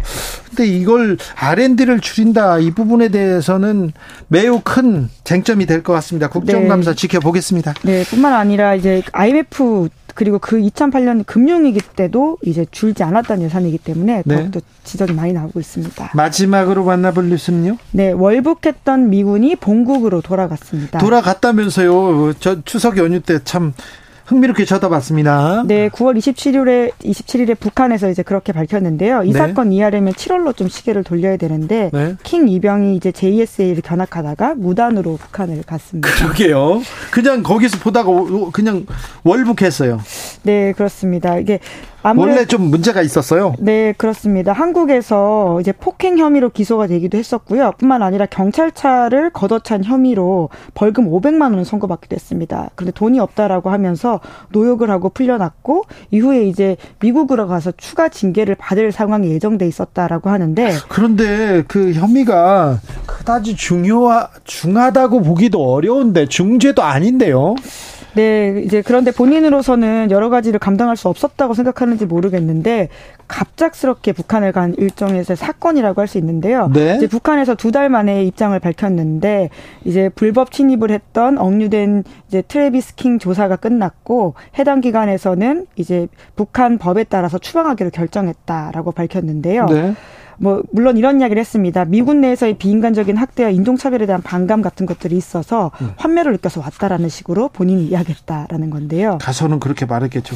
네, 이제 여튼 이번이 아무래도 이제 미국과 북한 사이의 대화가 혹시 재개된 게 아니냐라는 점 때문에 더욱더 좀 주목을 받는 사건인데 네. 이번 일 같은 경우에는 물 밑에서 스웨덴이- 만나지 않았을까요? 네, 우선은 공식적으로는 스웨덴이 관여했다라고 합니다. 왜냐하면 네. 미국에는 이제 스웨덴 영사가 있고 북한 미국은 없- 아 죄송합니다. 북한 에는 스웨덴 영사가 있고 북한과 관련해서는 미국 을 대신해서 스웨덴이 역할을 하고 있기 때문인데요.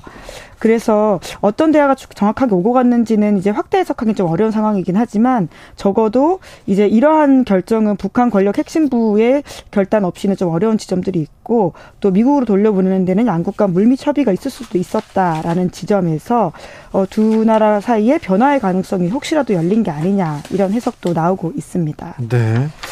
물 밑에서 이, 이 납, 어, 월북이죠.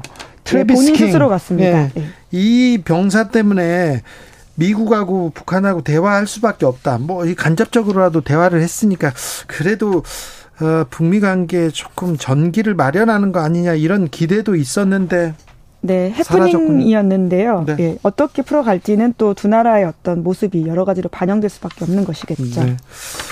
명, 명 추석 명절 때 조폭 유튜버들이 이렇게 설치는데 그렇게 많이 활동하는데 조폭들이 어 유튜버에서 유튜브를 해가지고 돈을 번답니다. 그런데 왜 수사는 안 할까? 경찰들이 왜 안 잡아갈까? 증거가 다 남아있고 자기가 언제 어디서 어떤 범행을 저질렀다고 하고 실제로 이렇게 폭행을 저지르기도 하는데 그 점에 대해서 굉장히 의아했고요. 하나는 또 일본산 수산물이 또 이렇게 국적 포기, 아, 국적 포기가 아니죠. 국적을, 예, 네, 국적을 이렇게 지워버리고 어디에서 일본에서 온 수산물 아니다 이렇게 하면서 계속 들어온다는 그런 뉴스도 조금 걸렸어요. 김은지 기자는요? 네, 저는 이제 R&D 기사에서 특히나 아까 시간상 말씀 못 드렸었는데요. 네. 최근에 노벨상 수상한 사람들이 이제 한국에 왔었는데 이때도 이제 기자 간담회에서 여러모로 좀 우려를 표했다라는 지점들이 눈에 띄었었습니다. 그래요? 예, 특히나 이제 과학 기술에서의 역할 그리고 이제 성과라고 하는 건 하루아침에 낼 수 있는 것이 아니기 때문에 지속적인 투자가 필요한데 지금 세수 펑크라고 하는 여러 가지 지점이 R&D 예산까지 건드리는 것이 적절하느냐라는 지적들이 나오고 있기 때문에 네. 이런 지적은 좀 정부 가 더욱더 아프게 받아들여야 되는 게 아닌가 싶은 생각이 듭니다. 네. 정치팀장이시죠? 예. 강서구청장 어, 재보궐선거 취재할 거 아니에요? 예. 네. 어떻게 보고 계세요? 선거 판세를 쉽게 예상하기는 어려운데요. 지금 국민의힘에서는 정말 전력을 다해가지고는 지도부들이 아예 거기 가 있거든요. 네. 그런 것만 보더라도 상대적으로 국민의힘에서는 조금 더 어려운 선거라고 보는 게 아닌가 싶기도 한데요. 네. 선거라고 하는 거는 오픈해봐야지 알 수 있어서 쉽게 예측은 할 수 없을 것 같습니다. 그래도 이번에는 정권 심판론일까요? 아니면 야당 심판론일까요? 예, 사실 재보궐은요 투표율이 가장 중요하거든요. 워낙 네. 투표율이 낮아서 얼마나 조직표가 모일지를 좀 봐야 되는 게 관건. 건일 것 같습니다. 그렇습니까? 네. 여기까지 들을게요. 네. 추석 잘 보내셨죠? 네. 네. 예. 기자들의 수다 시사인 김은지 기자와 함께했습니다. 저는 2부에서 어, 이준석 국민의힘 전 대표와 함께 네. 추석에 올랐던 정치 이슈들 다 정리해드리겠습니다. 네, 고맙습니다. 감사합니다.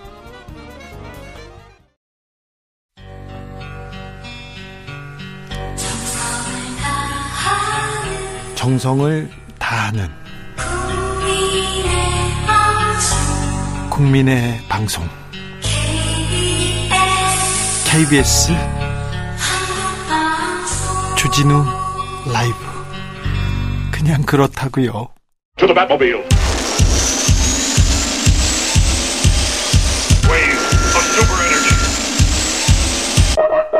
주 기자의 1분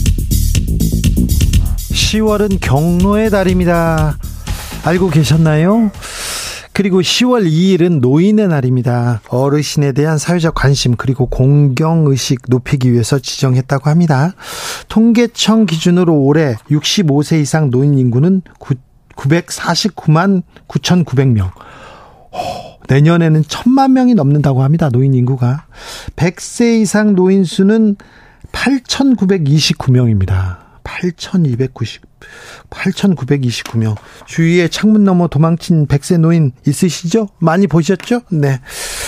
한국의 노인 빈곤율은 37.6%, OECD 회원국 중 가장 높습니다. 노인 10명 중 서너 명은 매우 가난하게, 아주 곤궁하게 삽니다. 노인 자살률 또한 높습니다. OECD 회원국 중 압도적인 일입니다.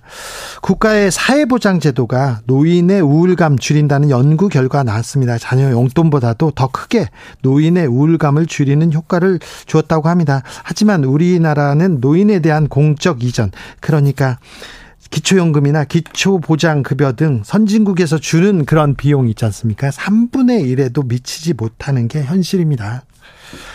열심히 일했는데 가난해요. 자식들 키우고 가르치고 그 다음에는 가난하게 삽니다.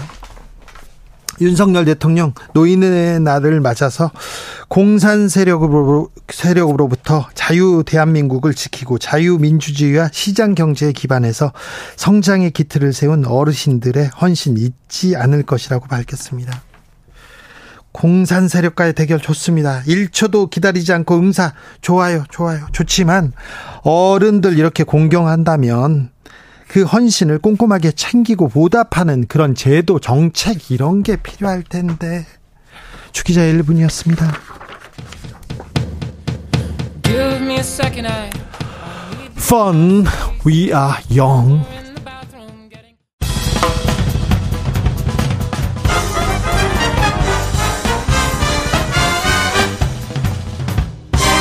훅 인터뷰. 모두를 위한 모두를 향한 모두의 궁금증 훅 인터뷰. 추석 때 밥상에서 정치 이야기 하셨죠. 그런데요.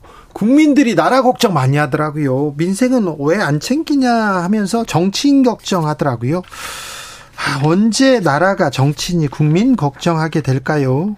이분한테 한번 물어보고 싶습니다. 이준석 전 국민의힘 대표 모셨습니다. 어서 오세요. 네, 안녕하세요. 네, 추석 잘 보내셨어요? 저야 뭐 늘 하던 대로 네. 이제 추석은 정치인들한테는 오히려 대목이면서 네. 뭐 지역 돌아다니면서 인사 좀 하고 이렇게 해야 되는데 네. 올해는 인사 많이 안 했습니다. 아, 그래요? 예, 예. 왜요? 전화 많이 드리고 네. 오히려 그 왜냐면은 동네 돌면서 인사 드리기에는 워낙 민심이 흉흉해요. 아, 예. 예. 그리고 특히 보통 인사를 하게 되면 시장이나 이런 데 갈 텐데 물가는 물가대로 오르고 네. 예, 그리고 경기는 너무 안 좋기 때문에 전체적으로 상인분들도 그렇게 행복하신 상태에서 만날 수가 없고 예. 오신 쇼핑 오신 분들도 그다지 행복한 상태는 아니고 네. 그래서 이런 데는 약간 좀 피하는 게 맞겠다 싶어가지고 전화로 인사드렸습니다. 민생, 경제, 민심 이렇게 좀 다 좀 안 좋은데 네. 정치인들은 뭐 하고 있나 이런 얘기 제일 많이 들었어요. 저도 아 여러분들이 여의도 재건축 조합 화이팅 얘기합니다.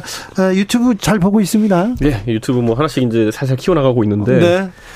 이게 저희가 정책 을 많이 다루고 정치 현안을 안 다루다 보니까 네. 구독자가 생각보다 빨리 안 늘어가지고 자 이준석이 나가기만 하면 어디 가나 폭발합니다. 근데 네. 이준석 근데 정책 얘기 해야 돼요. 아, 그래 정책 얘기 저희는 매일 하고요. 네. 그 다음에 거기 부가 서비스로 이제 정치 현안을 좀 얘기하는데 네.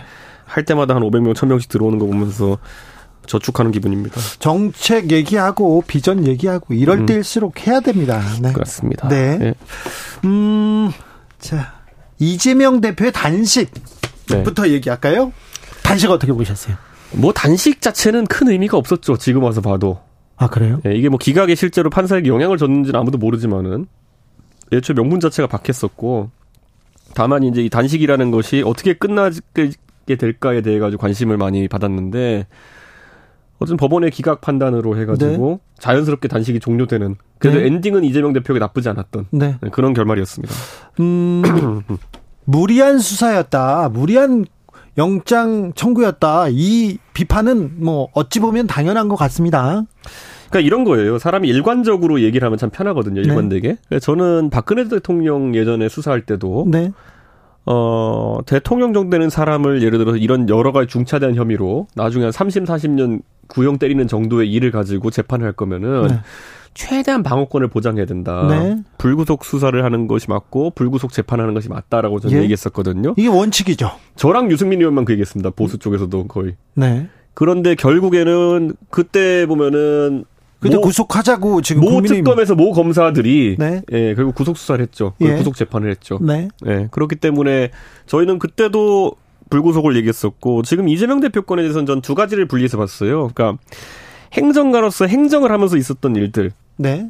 예를 들어서 대장동, 백현동, 성남 FC 이런 것들은 저는 이거는 법리상 굉장히 까다로울 거라 봤어요. 네. 무슨 말이냐면은 나중에 유죄가 나올지 무죄가 나올지 모르지만은 한 3년은 갈 것 같았어요, 1심이. 네. 실제로 박근혜 대통령 재판도 그랬었거든요. 예. 그 공동 지갑론이니 경제 공동체니 이런 게 사실 처음 적용된 거거든요. 네.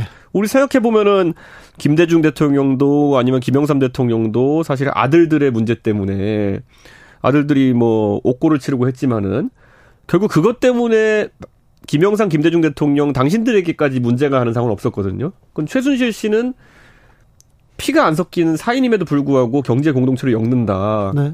그래서 어떤 박근혜 대통령에게까지 그 죄를 물린다고 하는 게 그 당시엔 생소한 법리였어요.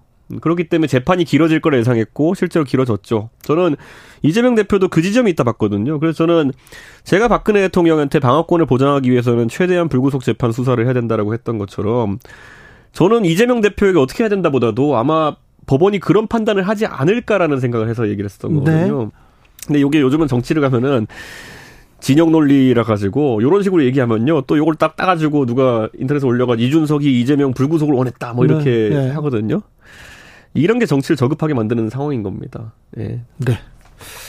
음, 자, 어찌됐건 이재명 대표는 기사회생했고요. 네. 다시 민주당의 주도권을 쥐고 앞으로 나아갈 것 같습니다. 이재명 대표 추석 연휴에 대통령에게 영수회담 제안했습니다. 어찌 보셨습니까? 이거는 약간 기각에 따른 자동으로 따는 뭐 득점 하나 이런 정도. 네. 그러니까 내가 그 업무에 복귀했다 그리고 그 일성은 네. 민생이다라는 거를 이야기하기 위함이죠. 저는 예. 사실 이재명 대표가 그 서울구치소에 걸어 나올 때 놀랐던 건 뭐냐면은 검찰 두 글자를 빼고 처음 입장을 얘기하더라고요. 그렇죠. 네, 그거는 뭐 제가 생각했을 땐 단식도 많이 하고 경황이 없었을 텐데 동물적인 감각일 수도 있고 아니면 옆에 누가 조언했을 수도 있고요. 그거는 굉장히 센 수다. 네. 네. 더 이상 검찰은 내가 상대하지 않겠다 이런 의지거든요. 네. 그렇기 때문에 그래서 이제 민생 아이템으로 간 건데 아주 구체적이지 않더라도 우선 국민들에게 선언조로 얘기한 거죠. 네. 나는 대통령에게 첫 번째로 민생을 두고 영수회담을 요청했다. 네. 음, 이건데 누구나 거절할 거 알고 있잖아요. 네. 이건 자연스럽게 예측 가능한 그냥 1점 따기 이런 행, 동이었던 것 같습니다. 네. 민생을 두고 영수회담하자, 회담하자 이렇게 얘기했는데 국민의힘에서는 계속 비판합니다. 예전에 제가 당대표 할 때 문재인 대통령이랑 영수회담을 못 했거든요. 네. 그래서 저희 당에서 문재인 대통령에게 할 것을 요청하고 했던 기록들이 있어요. 네. 네. 그리고 그 전에도 마찬가지고 항상 야당의 입장에서는 영수회담을 요청합니다. 그래서 야당 지도자가 빛나게 하기 위해서 하는데 국민의힘도 야당 지도자를 그렇게 했는데 지금 와가지고 이것에 대해 가지고 거부를 하거나 아니면 뭐 동의하거나 이 둘 중에 하나지 이 제한 자체를 비난하는 건 굉장히 좀 어렵습니다. 네. 그렇기 때문에 이거는 낼 메시지가 없어가지고 이렇게 냈다라고 보는 게 옳고요. 저는 이재명 대표도 근데 이걸 뭐 1절만 해야지 2절, 3절 계속 이렇게 할 수는 없거든요. 계속 제한만 할 수는 없거든요. 그럼 이재명의 민생 행보라는 것이 무엇인지를 보여줘야 되는 것인데 네. 그리고 단식 회복해가지고 첫 행보가 뭔지가 되게 중요합니다. 네. 그런데 지금까지 제가 봤을 때 이재명 대표가 당 대표가 되고 나가지고는 이런 거 잘 못했어요. 이제 네. 하겠죠. 뭐 그 민생 민생 얘기도 했으니까 왜 지금까지 안 했을까요? 그러면 그래도 하겠죠 이제. 아 그러니까 그게 되게 중요한 겁니다. 이재명 대표가 지금 본인의 이미지 반전을 이루려 그러면은 네. 저는 지방선거 때도 그렇고 이재명 대표 상대하면서 느꼈던 게 뭐냐면요. 어차피 성남시장 이재명이라고 하는 그 아이템은 갔어요. 네. 그러니까 안철수라는 사람이 새정치란 아이템을 한 1, 2년 써먹고 그 다음에 실질적인 아이템이 나왔어야 되는데 네. 계속 나는 새정치, 너 헌정치 이것만 하다가 이제 사실 약화된 거거든요. 네. 저는 이재명 대표도 행정가 시절에 본인과는 다른 어떤 아젠다를 만들어내야 되는데 그걸 당 대표하면서 못했기 때문에 지금 위기가 온 거거든요. 네. 근데 저는 이거를 하냐 못하느냐 지금 심상에서 준비하고 있길 바랍니다. 저는 만약에 한다면은. 네. 자 민주당은 영수회담 그리고는요 어, 한동훈 장관 탄핵론을 꺼냈습니다. 탄핵이야 이걸 뭐 하느니 마느니 하면서 계속 그 칼집에서 칼을 뺐다 넣었다 하면서 약 올리겠죠. 이걸 설마 탄핵을 하겠습니까? 국무총리 국무총리도 탄핵은 아니고 이제 해임 건의안이잖아요. 네, 해임 그러니까 않습니까? 저는 뭐 해임 건의안 정도는 할 수 있겠지만 한동훈 장관에 대해서 네. 그것 때문에 굳이 뭐 한번 한동훈 장관을 다시 언급할까라는 생각을 하는 게 네. 저는 이제 한동훈 장관이 오히려 골치 아파진 게 제가 예측했던 게 한동훈 장관이 만약에 국회에 와가지고 예를 들어 대정부 질문을 받거나 아니면 상임위에 가서 앉아 있으면은 저는 민주당 의원들이 이제는 굉장히 공격적인 자세를 가졌던 한동훈 장관에 대해 가지고 네. 역으로 약간 먹이려고 들 겁니다. 역으로. 네. 이제 아니 지금껏 느르렁거리고 싸웠는데 이제 바꿀까요? 지금까지는 근데 한동훈 장관이 굉장히 그 내용을 가지고 치열하게 다투고 있지만은 예를 들어 이런 겁니다. 테니스, 아니, 그, 배드민턴 같은 거 칠때 네. 상대가 스매시 하려고 그럴 때 가장 좋은 대응 방법은 헤어핀으로 살짝 넘기는 겁니다. 네. 그런 것처럼 예를 들어서 지금 한동훈 장관은 어떻게든 서륙을 하기 위해서 지금 이제 굉장히 세게 나올 거란 말이죠. 예. 네. 그랬을 때 저는 가볍게 제가 만약에 그 위치에 있으면 치고 나갈 것 같아요. 민주당 의원이면은. 민주당은? 예를 들어 이런 거 딱 그 장관이 모셨습니까 한 다음에 혹시 오늘 저희에게 가르쳐 주실 게 있다 그러면 가르쳐 주십시오. 예. 네. 이러면 그 영상 남겠죠, 이제. 아, 전, 전략이, 전략이 바뀔까요? 노선을 바꿀까요? 오늘, 오늘은 저희 어떻게 혼내주실 일 없습니까? 네. 아니면 제가 방금 말했던 거에 대해서 한 번만 지적해 주십시오. 뭐 이런 거 하면 한동훈 장관은 말하기 힘들겠죠. 근데 한동훈 장관은 그 위치에 본인이 갔다는 것을 인지를 할 겁니다, 곧. 예. 그랬을 때 그걸 돌파하는 건 한동훈 장관의 능력이겠죠. 네. 음, 다시 한번 공세 모드로 갈 거냐? 아니면 모드를 전환할 거냐? 총선 앞두고 한동훈 장관 뭐 할까 이거 궁금하는 사람들 많은데요. 어찌 예측하십니까? 저는 한동훈 장관이 그래도 역할이 있을 거라 봅니다. 예. 그런데 그러기 위해서는 지금의 분위기를 반전시키기 위한 본인의 작은 승리가 필요할 겁니다. 그래요? 예. 그러기 위해서 더 그거에 어 박차를 가할 거로 보이거든요. 네. 예. 그래가지고 저는 사실 가장 이제 의아했던 게 그 이재명 대표 기각 나오고 그 다음날 몇 시간도 안 지나가지고 송영길 대표 자택에 이제 압수수색 들어갔잖아요. 네. 그러니까 사실 이거는 우연의 일치라 보기엔 압수수색 할 날이 그날만 있는 것도 아니고 네. 추석 전에 앞두고 누군가는 자 요렇게 요렇게 영장을 치고 요렇게 요렇게 압수수색 영장을 때리면은 이연타로 뭔가 현직 대표와 전직 대표에게 타격을 입히고 그게 추석의 민심에 들어가게 할 수 있겠다라는 기획을 했거나 아니면 진짜 우연의 일치일 텐데 네.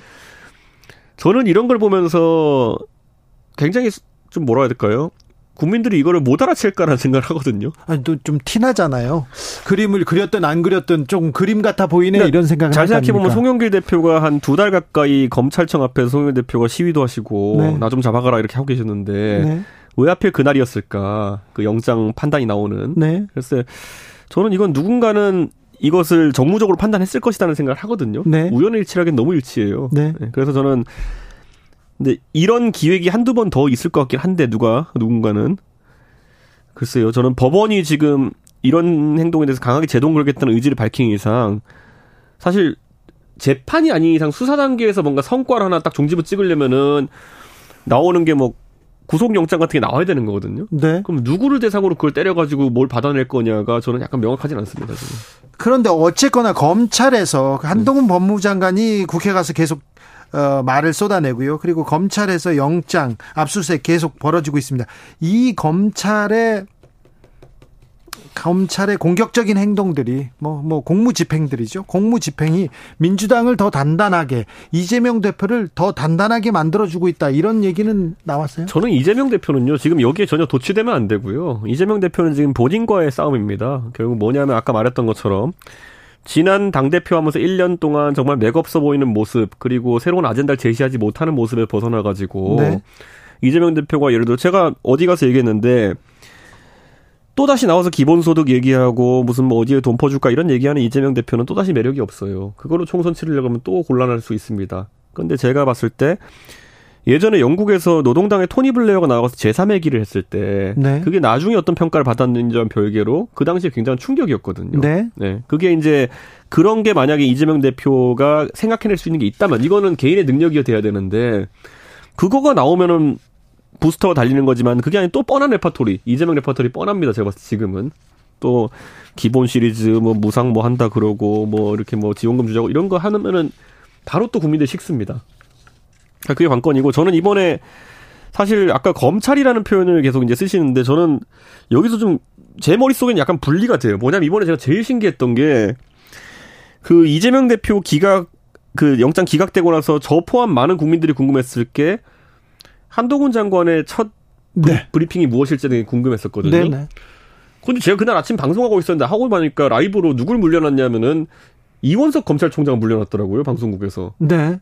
그래서 제가 이원석 검찰총장은 지금까지 이 모든 국면에서 어느 누구도 어떤 행위의 주체자로 사람들이 생각하지 않았던 분인데 네. 물론 검찰을 통할하는 분이긴 하지만은 지금 왠지 사람들 느낌은 한동훈 장관이 자꾸 국회 나와서 말도 세게 하고 뭐 잡범 같은 것도 얘기하고 이러니까 한동훈 장관이 이 모든 것을 좀 이끌고 가는 분위기 아니었냐 생각했는데 그렇죠. 해명은 이원석 장, 어, 총장이 나와서 한다는 거죠. 네.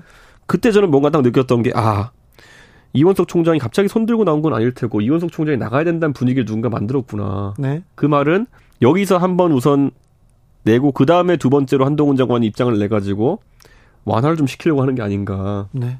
저는 그래서, 이게 모든 게 우연의 일치였으면 제가 할 말이 없는 건데요. 사실 일어나기 어려운 우연들이 계속 일어나고 있어요. 네. 예. 이재명 대 한동훈, 김기현 대표는 보이지 않아요. 음.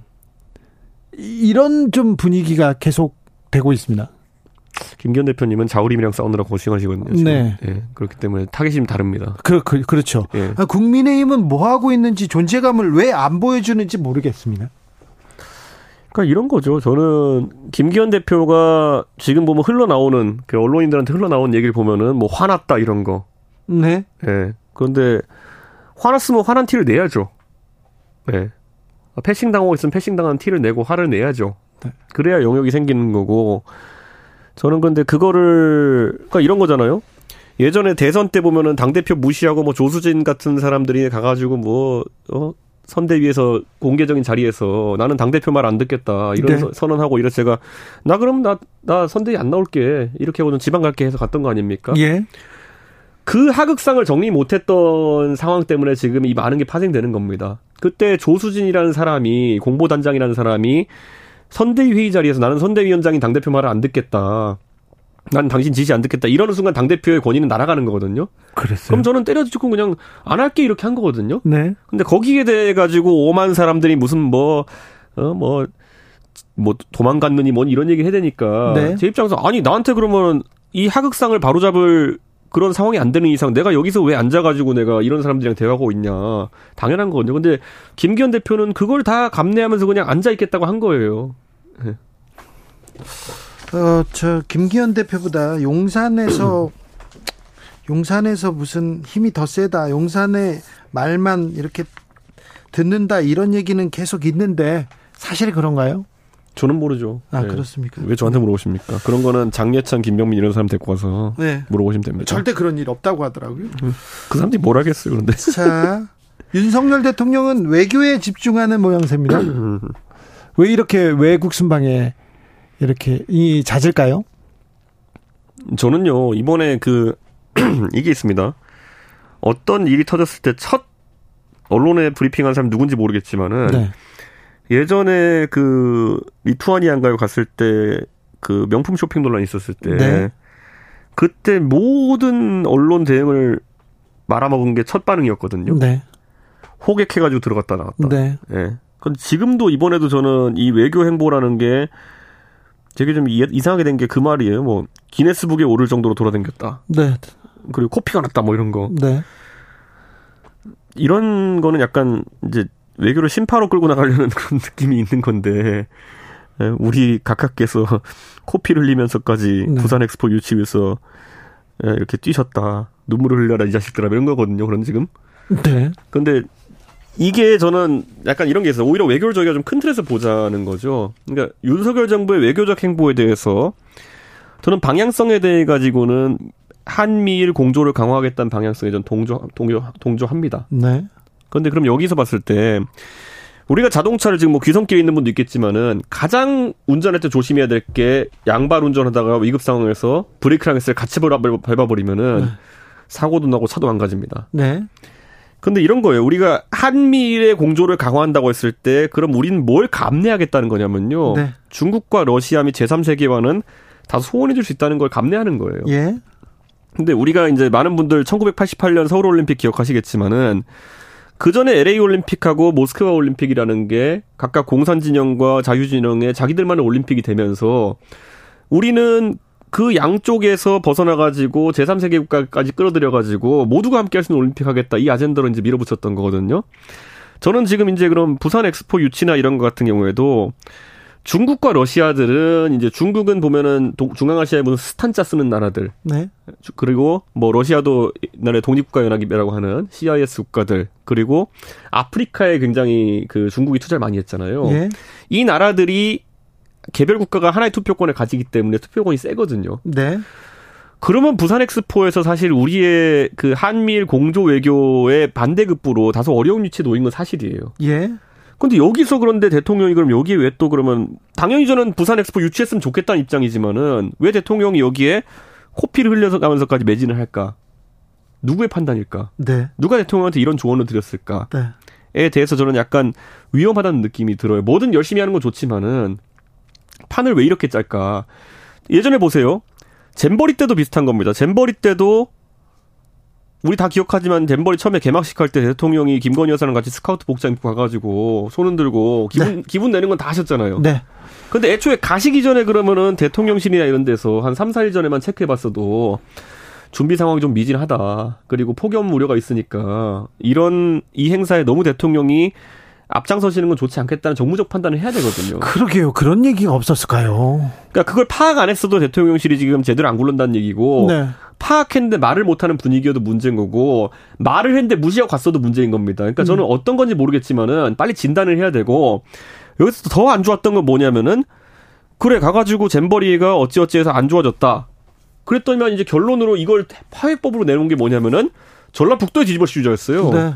그래가지고 기분 낼 때는 내가 가서 기분 내고 나중에 잘못되면은 전라북도 집어 씌운다 이 체계로 가는 건데 저는 너무 대통령실에서 이뭐 배팅이라는 표현이 참 부적절합니다만은 이를 선택하는 기준이 뭔지 모르겠어요 지금. 네. 네, 그래서 저는 이거를 좀 많이 걱정합니다. 앞으로 총선 때까지 사실 전국에서 여당과 대통령실이 설계할 수 있는 것들도 있거든요. 네. 근데 설계를 좀 우선순위가 잘못된 것 같아가지고 걱정입니다. 네. 왜 김태우 후보한테 배팅했을까요? 국민의힘은? 요즘은 제가 합리적인 분석을 잘 안 하려고 합니다. 예. 네. 이게 왜냐면 그 요즘 그 방송 나오시는 정치 컨설턴트 하시는 분들 네. 예측하는 것마다 틀려요. 네. 예. 상식적으로 이렇게 할 겁니다. 그럼 꼭 그렇게 안 해요. 네. 그러니까 이 의미가 없는 분석이긴 한데 저는 이 강서구청장 보궐선거는 피해갈 수가 없는 60만 샘플짜리 여론조사입니다. 네. 예. 서울의 인구가 960만 이렇게 된다고 하는데 네. 그 중에 거의 15분의 1에 가까운 60만 명이 강서구 유권자가 60만 명입니다. 네, 그 정도가 인구가 60만 그 정도가 참여하는 선거기 때문에 저는 여기에서 나온 결과는 누구든지 받아보면요. 네. 이런 겁니다. 강서구가 예를 들어 지금 평균 연령이 한 42세 이런 될 거예요. 네. 그런데 예를 들어 다른 지역들 보면 노원군 뭐 43세쯤 되고 뭐 이렇게 평균 인구도 있고요. 네. 주민등록당 인구 수치가 다 있어요. 이런 거 곱하고 그리고 부동산 가격이랑 여러 변수를 넣어가지고 분석하잖아요. 그럼 여기 결과 나온 걸 바탕으로 해가지고 48개 서울 지역구의 결과를 다 예측할 수 있습니다. 네. 예, 서울은 이렇게 산 하나 넘으면 표심이 달라지고 이런 데가 아니에요. 예. 사실 그거 그대로 가거든요. 네. 그래서 여기서 수치를 1% 2%라도 끌어올려야지만이 결국에는 총선 때 분위기를 살릴 수 있다는 생각을 하는 것 같아요. 네. 그래서 저는 이번에 김태우 후보가 그래도 강서구청장을 했고 인지도가 있다 보니까 조금이라도 표가 더 나오지 않을까라는 생각 때문에 넣은 것 같은데 글쎄요. 18% 얘기하셨어요? 예. 18% 차로 김태우 후보가 진다.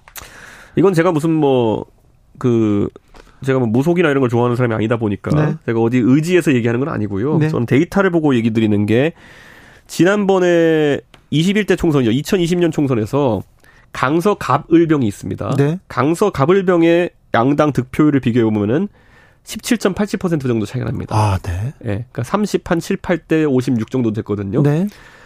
그거 그대로 좀 간다고 이제 보는 거거든요. 네. 왜냐하면 그때 20년 선거에 비해 가지고 사실은 저희가 대선 때나 이럴 땐 젊은 사람들이 많이 들어와 가지고 표 차이가 적게 나거나 아니면 뒤집기도 했던 건데 네. 다 빠져나갔어요. 그래요? 네. 아, 알겠습니다. 지금 보세요. 그 국민의힘 그 강서구 선거 전략이 뭐냐면 충청 향후에 잡기잖아요. 네. 지금 강서구에 가서 마곡지구 이런데 지금 맥주 가게 들어가가지고 예? 혹시 여기서 충청 향후에 가입하신 분 손 들어 보세요 하면은 한 사람도 안 들 겁니다. 근데 알겠습니다. 어디다 지금 선거운동 하고 있는 건지 잘 모르겠어요. 네. 네. 강서구청장 유권자는요, 50만 603명입니다. 50만 명짜리 인구, 인구가 샘플이에요. 60만 명이고. 네. 네. 자, 보수에 사람이 없습니까? 이번에 장관 후보자 3명 냈는데, 하, 사람들이 와, 다 고개를 갸우뚱거립니다.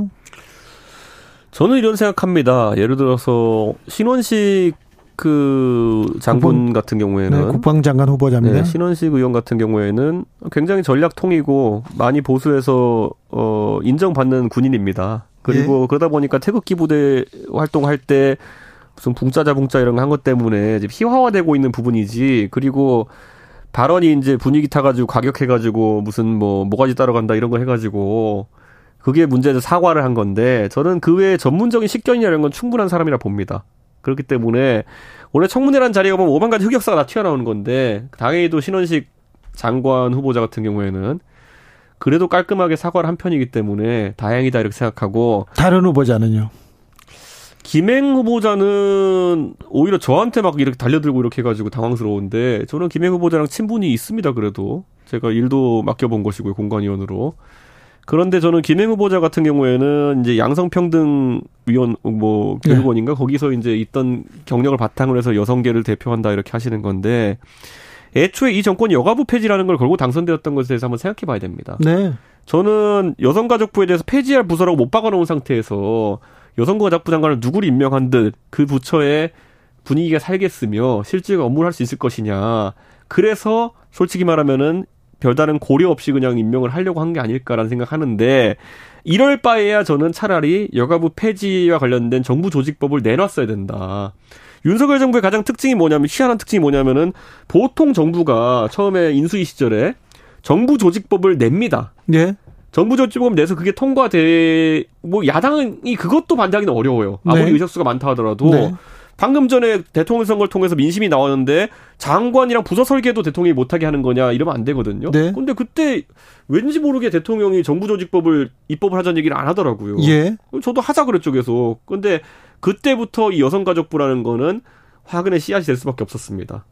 없애겠다고 공약은 해놨는데 실제 없애는 액션을 하는 거는 아무것도 하지 않았기 때문에 지지층은 지지층대로 불만이고 여가부는 여가부대로 파행 운영되고 근데 이 부처에다가 무슨 몇백 명 되지도 않는 부처에다가 갑자기 잼버리란 걸 끼얹었더니만은 네. 이번에 사고 쳐가지고 결국에는 폐지하라는 여론이 득세하고 있는 가운데 여성 업무에 대해서 전문성이 그다지 있어 보이지 않는 여가부 장관을 임명했는데 네. 논란이 가중되는 거. 뭐 그러니까 어디서부터 손을 대야지 모를 정도로 망가졌어요 지금. 네.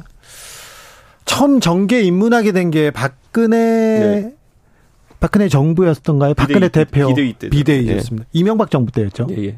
이명박 정부 때 이명박 정권에서 민심을 다 잃고 음. 정책도 잘 못하고 그래서 자 비대위를 꾸려서 우리가 당을 그리고 또 경제를 살려보겠습니다. 박근혜 비대위가 꾸려졌습니다. 그때 처음에 비대위원으로 출근하던 이준석 전 대표 기억납니다. 예. 자 그때하고 지금하고 비슷해요 조금 음. 조금 비슷합니다. 박근혜 비대위가 2011년 11월 아 12월 26일 날 시작했거든요. 예. 제가 왜 기억하냐면 크리스마스 다음 날이라서 기억하는데 네.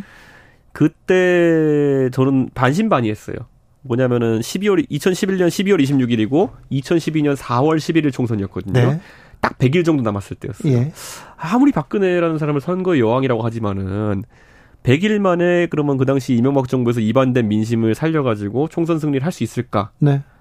이렇게 되더라고. 30일 동안은 당을 바꾸기 위해 가지고 그때 새누리당으로 전환하고 색깔 바꾸고 하는 걸 하고 30일 동안은 치열하게 공천 과정을 거치고 30일 동안 선거하고 나니까 박빙으로 이겼더라고요. 네. 152석인가 그때 했었는데 그게 제가 봤을 때는 박근혜라는 카리스마가 있는 보수의 지도자가 했을 때도 가질 수 있는 마지노선입니다. 네. 그러니까 뭐냐면 지금 만약에 윤석열 정부도 어떤 태세 전환을 하려고 한다 그러면은 아, 늦어도 12월 26일 전까지는 태세 전환을 해야 되거든요.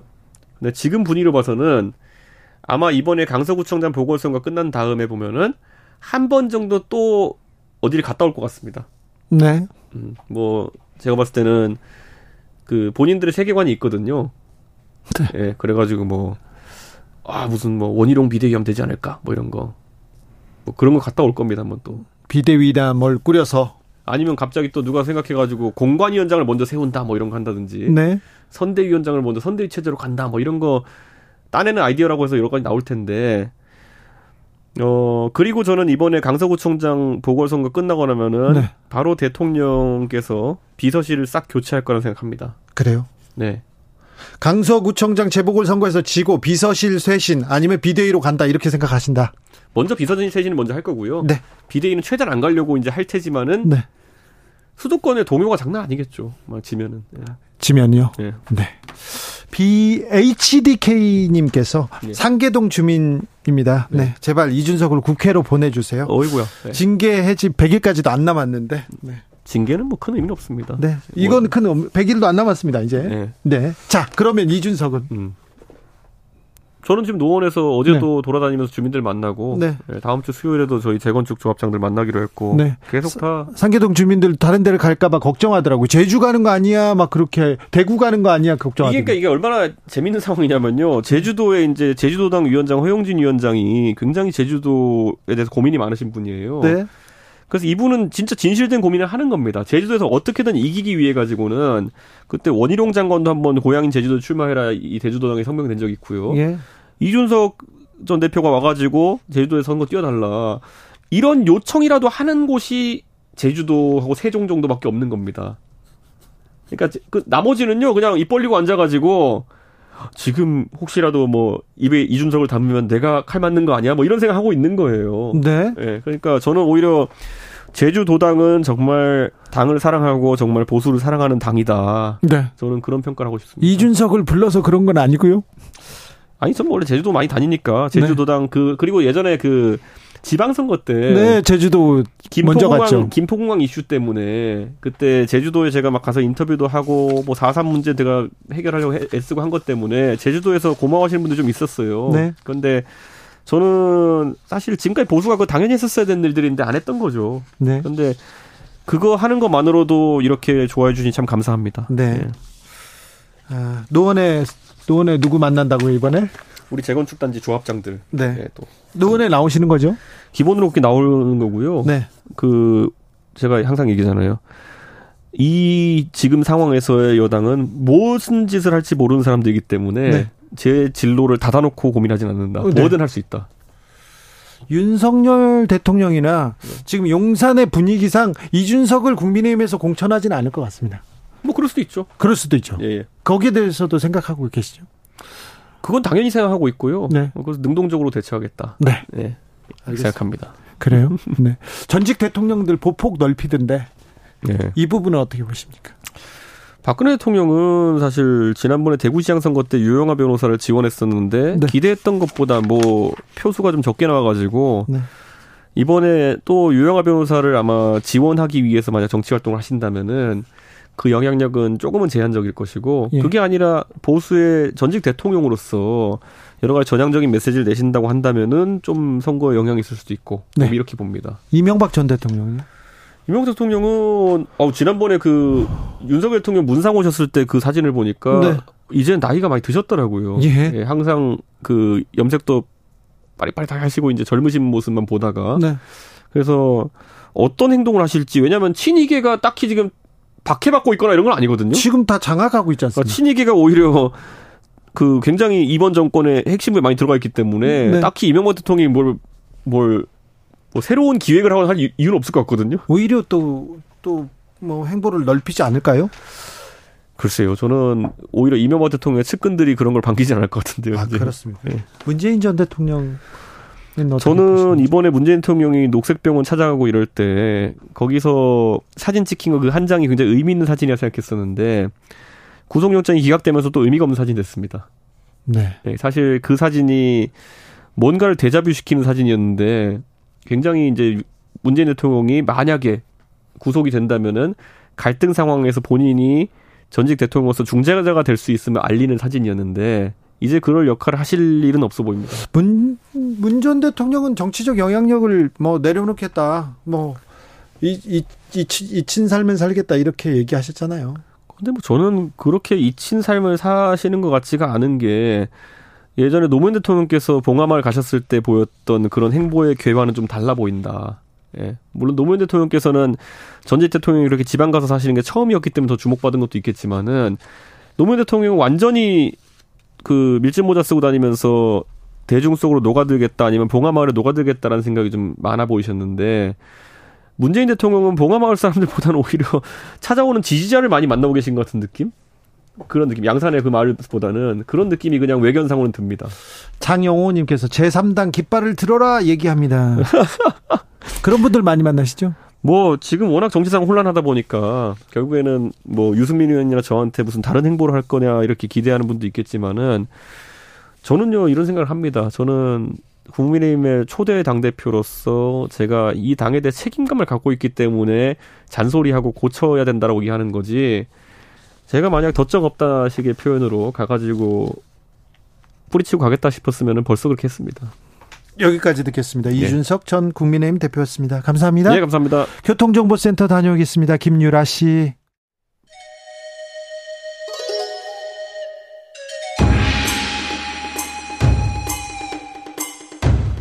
빛보다 빠르게 슉슉 바람보다 가볍게 슉슉 경제 공부 술술 경제를 알아야 인생의 고수가 된다 경공술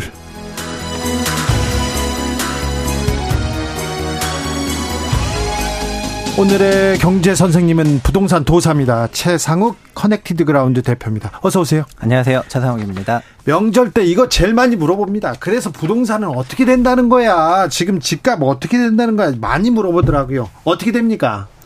일단 올해는 어, 바닥에서 많이 회복을 했습니다. 네, 지금 계속 꿈틀꿈틀 거립니까? 아, 예, 마, 많이 회복을 했는데 네. 그 회복을 했던 이유를 설명을 하자면은 네. 어 기본적으로 주택은 대출을 받고 사는 상품인데 네. 그 대출이 21년도부터 시작을 했던 DSR 기준이 22년 1월부터 본격화가 돼가지고 가게가 돈을 빌리기 어려웠었는데 네. 올해는 어, 주담대 금리도 작년 말에는 5%인데 올해는 4%로 낮춰졌고. 예. 예, 그리고 DSR 보지 않는 특례보금자리론 같은 것도 작년은 없었지만 올해는 40조 깔았거든요. 네. 그래서 DSR 낮 DSR 미적용의 특례론과 주담대 금리 낮춰준 등등의 효과로 가계 대출이 4월부터 증가하기 시작을 했고 예. 주택 가격도 4월부터 반등을 했어요. 예. 그래서 대출과 가격이 거의 똑같이 간다고 생각하시면 쉽거든요. 그렇죠. 근데 그게 9월을 기점으로 어, 대출 증가율이 좀 꺾일 것 같아요. 지금 예. 분위기는. 네. 왜냐하면은 뭐 시중은행에서 했던 50년 만기 대출이라던가 네. 아니면 특례론도 9월 13일부터 만료를 시켜버렸고요. 예. 그리고 시중은행 대출 금리가 낮아진 거는 있는데 그거는 은행들이 자기가 그냥 손해 보면서 팔겠다고 하는 거니까 딱히 손을 댈 수는 없지만 그런 부분에 대해서도 어느 정도 지도가 있을 것 같거든요. 네. 그래서 10월, 11월 4분기부터는 시장금리 올라가고 대출 증가율이 조금 둔화가 될 것 같아서 올해 한 해 동안 있었던 그런 강세장 분위기는 뭐 9월, 10월 정도가 종점이 아닌가 이렇게 네. 조심스럽게 예측해 볼 수 있을 것 같습니다. 그런데요, 경제 기사 보면은요, 뭐, 마포 얼마 뛰었다, 뭐, 음마 아파트 얼마 뛰었다, 아니, 뭐, 어디, 저기 노원, 미아도 얼마 뛰었다, 계속 그런 기사만 나와요. 아, 예. 그게 사실은 하락할 때도 똑같았었는데요. 하락할 때. 그게 20년, 21년부터 어 20, 21년까지는 그래도 예? 시장의 그 매매 거래량이 예? 시장성이 있다고 생각할 만큼 빈도는 빈번했는데 네? 22년도부터 나타났던 특징은 뭐냐면 22년은 평년의 10분의 1 토막 거래가 됐고요. 예? 그러니까 하락 거래가 찍혔는데 마이너스 40%가 찍혔는데 그 단지에서는 받아들이지 않는다거나 네. 그럴 리가 없다. 뭐 천세대에서 하나 찍힌 게 무슨 하락 거래냐. 네? 그리고 올해도 어 평년의 약 40% 수준의 거래량 회복이 있는데 물론 이제 7, 8월로 가면서는 서울 기준으로는 약 절반 정도 회복을 했거든요. 네? 그렇지만 이게 거래량이 많지 않기 때문에 시장성이 떨어지는 거예요. 네. 그래서 이 가격 전체가 단지를 그대로 드러낸다고 보기에는 조금 어려울 것 같고요. 예? 그래서 거래량이 조금 회복되면서 찍히는 가격이 진짜 시장 가격이라고 봤을 때 아직은 실거래가가 시장성이 좀 떨어지는 거기 때문에 큰 의미를 둘 필요는 없을 것 같습니다. 네. 그래서 전체적으로 그냥 지수 레벨로 말씀을 드리자면은 22년에 25% 빠졌고 올해 서울은 10% 반등을 했거든요. 25% 네. 어, 그래서 80, 빠지고 85% 수준입니다. 85% 예, 수준? 그래서 85% 수준까지 왔고 예? 이 수준에서 뭐 이제 공방이 센 것 같고요. 예? 그리고 85까지 끌고 왔었던 게 아까 특례론과 그 금리 인하 이런 효과였는데 네. 이게 종결이 되기 때문에 지금부터는 조금 보수적으로 보는 것이 어떠하냐 이런 네. 말씀이죠. 정부에서 계속해서 공공주택 물량 추가 확보한다. 그리고 공급 일정 어, 앞당기는 패스트트랙 방식 도입한다. 이런 얘기. 정부의 네. 공급 대책은 어떻게 보고 계십니까? 이거는 진짜 왜 나왔는지 이해가 안 되는 대책 중에 하나인데요. 그래요? 애초에 그 9월 위기설이라고 들어보셨죠? 네. 그 8월 말에 청와대 라인을 통해 가지고 9월 위기설이 등장을 했습니다. 네. 그래서 9월에 위기설 없다. 네. 그리고 뭐가 나왔냐면은 어 주택 공급 대책 내겠다. 두 네. 개가 패키지로 나왔거든요. 집값이 들썩거리니까 주택 공급해가지고 주택 집값 잡겠다 이런 얘기 나왔죠. 네, 그래서 국토부 입장에서는 제가 생각했을 때는 조금 뜬금없이 갑자기 주택 공급 대책을 내야 했었고요. 그래서 추석 전에 대책을 발표하겠다고 했는데 실제로 연휴 하루 직전에 냈습니다. 냈어요. 그러니까 정말 임박해서 낸 거죠. 내용도 12만 호 주택 공급하겠다는 내용인데 그 종전에 있었던 그 물량이 있었기 때문에 순수하게 증가한 건 5만 세대 증가를 한 건데 그래서 5만 세대 공급 대책이 이제 큰 규모의 주택 공급 대책이 될 수 없었기 때문에 굉장히 구색 맞추기용 대책이었던 것 같습니다. 네. 그래서 9.16 대책 실제 발표하고 나서 전반적인 반응은 뭐였냐면은 어 주택 대책에 되게 알맹이가 다 빠져 있고 형식적인 대책인 것 같고 그리고 일을 정말 하려고 노력하는 근데 정말 일은 하, 하면 안 되는 뭔가 공무원분들의 어려움이 반영된 그런 대책인 것 같다는 평가가 일반적인 것 같고요. 알겠습니다. 네, 그렇습니다. 아, 네, 공무원들의 고충, 네. 네. 애로사항이 보입니까? 자, 그럼요. 내 집 마련하고 싶다. 그리고 내, 내가 좀 이사 가고 싶다. 이렇게 생각하는 사람들. 이번 가을에는 이사 갈 거야 생각하는 사람들 있지 않습니까? 전략을 어떻게 짜야 됩니까? 저는 그 지금 DSR 40%가 22년부터 어쨌든 지배를 하고 있는 그런 상황에서 그 이사를 가시려면은 기본적으로는 자기 소득 기준 맞춰서 가신 게 맞는데요. 싼 주택을 찾고 싶다면은 싼 주택은 이제 대상이 명확해졌어요. 어떤? 그러니까 두 가지밖에 없는데 첫 번째는 민간 택지에서 나오는 분양가 상한제 주택의 청약. 네. 그리고 두 번째는 이것도 똑같은데 공공택지에서 나오는 분양가 상한제 청약이거든요. 네. 그러니까 분양가 상한제 청약 주택을 제외하고는 어 원가 그러니까 원가 수준으로 공급하는 싼 주택이 현재 없어졌기 때문에 어 주택을 준비하시는 분들은 기본적으로는 청약을 맨 먼저 준비하시는 게 맞죠. 다시 청약으로 기본으로 돌아가라. 청약 이 지금은 제일 싸게 공급될 수밖에 없는 시스템이에요. 네. 그러니까 청약 그 민간 택지에서도 분상제가 아닌 지역의 청약은 최근 들어서 분양 가격이 굉장히 상승을 해버렸는데 그래서 지금 들썩거리는 거 아닙니까? 아예 어느 정도까지 올랐냐면 기존 주택 주변 시세보다 더 올라 버렸으니까 예.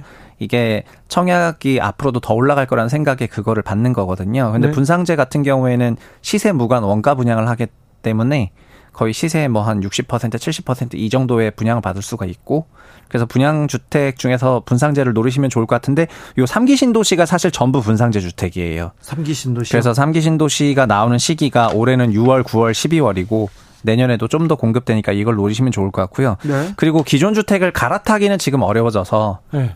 어, 현실적으로 거래량이 적기 때문에 네. 자기 집도 안 팔리고 자기 집이 안 팔리니까 자기가 넘어갈 집을 사기도 어려워진 상황이 된 거죠. 네. 그리고 주택 가격이 높으니까 어, 이 대출을 모기지를 받아야 되는데 모기지 금리라든가 이런 부분도 우호적이지 못하고 네. 그러니까 현재는 갈아타기에는 굉장히 불편한 시점이어서 네. 무리해서 갈아타는 거는 지양하시는 게 좋을 것 같고요. 갈아타기가 거의 어려운데 지금 아, 부동산 어, 한 달에 100여 곳씩 지금 부, 부동산 가게가 부동산이 문을 닫는답니다.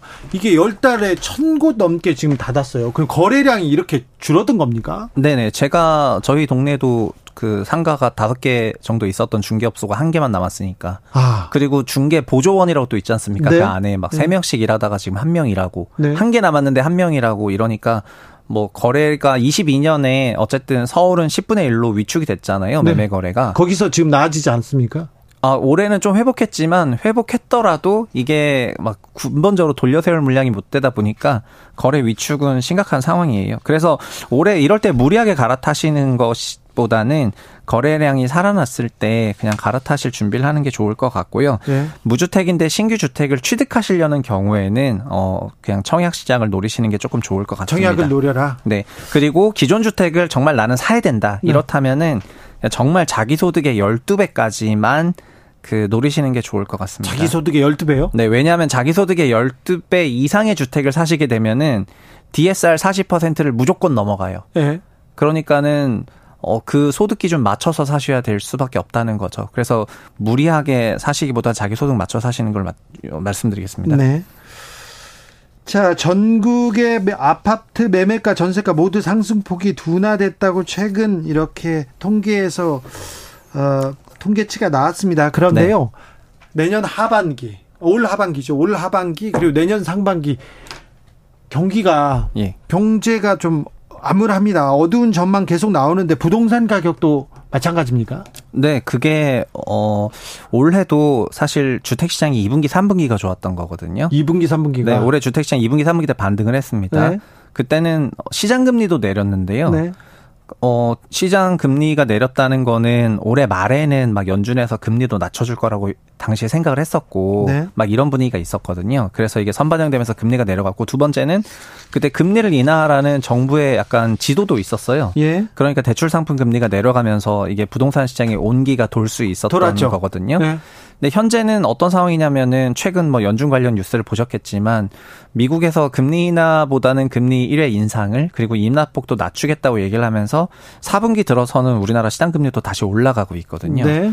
그리고 대출 상품에 대한 뭐 DSR 우회에 대한 비판 비판이 많아지다 보니까 눈치 보기 때문에 금리를 무작정 낮출 수도 없고 네. 등등 이런 국면으로 인해 가지고 내년에는 어 부동산 시장에 조금 이제 부정적인 일들이 많이 발생을 할 것 같고요. 그리고 올해 아까 9.16 부동산 대책에서 공무원들이 왜 일하는 척 했냐면은 선거를 의식을 안 할 수가 없는데 네.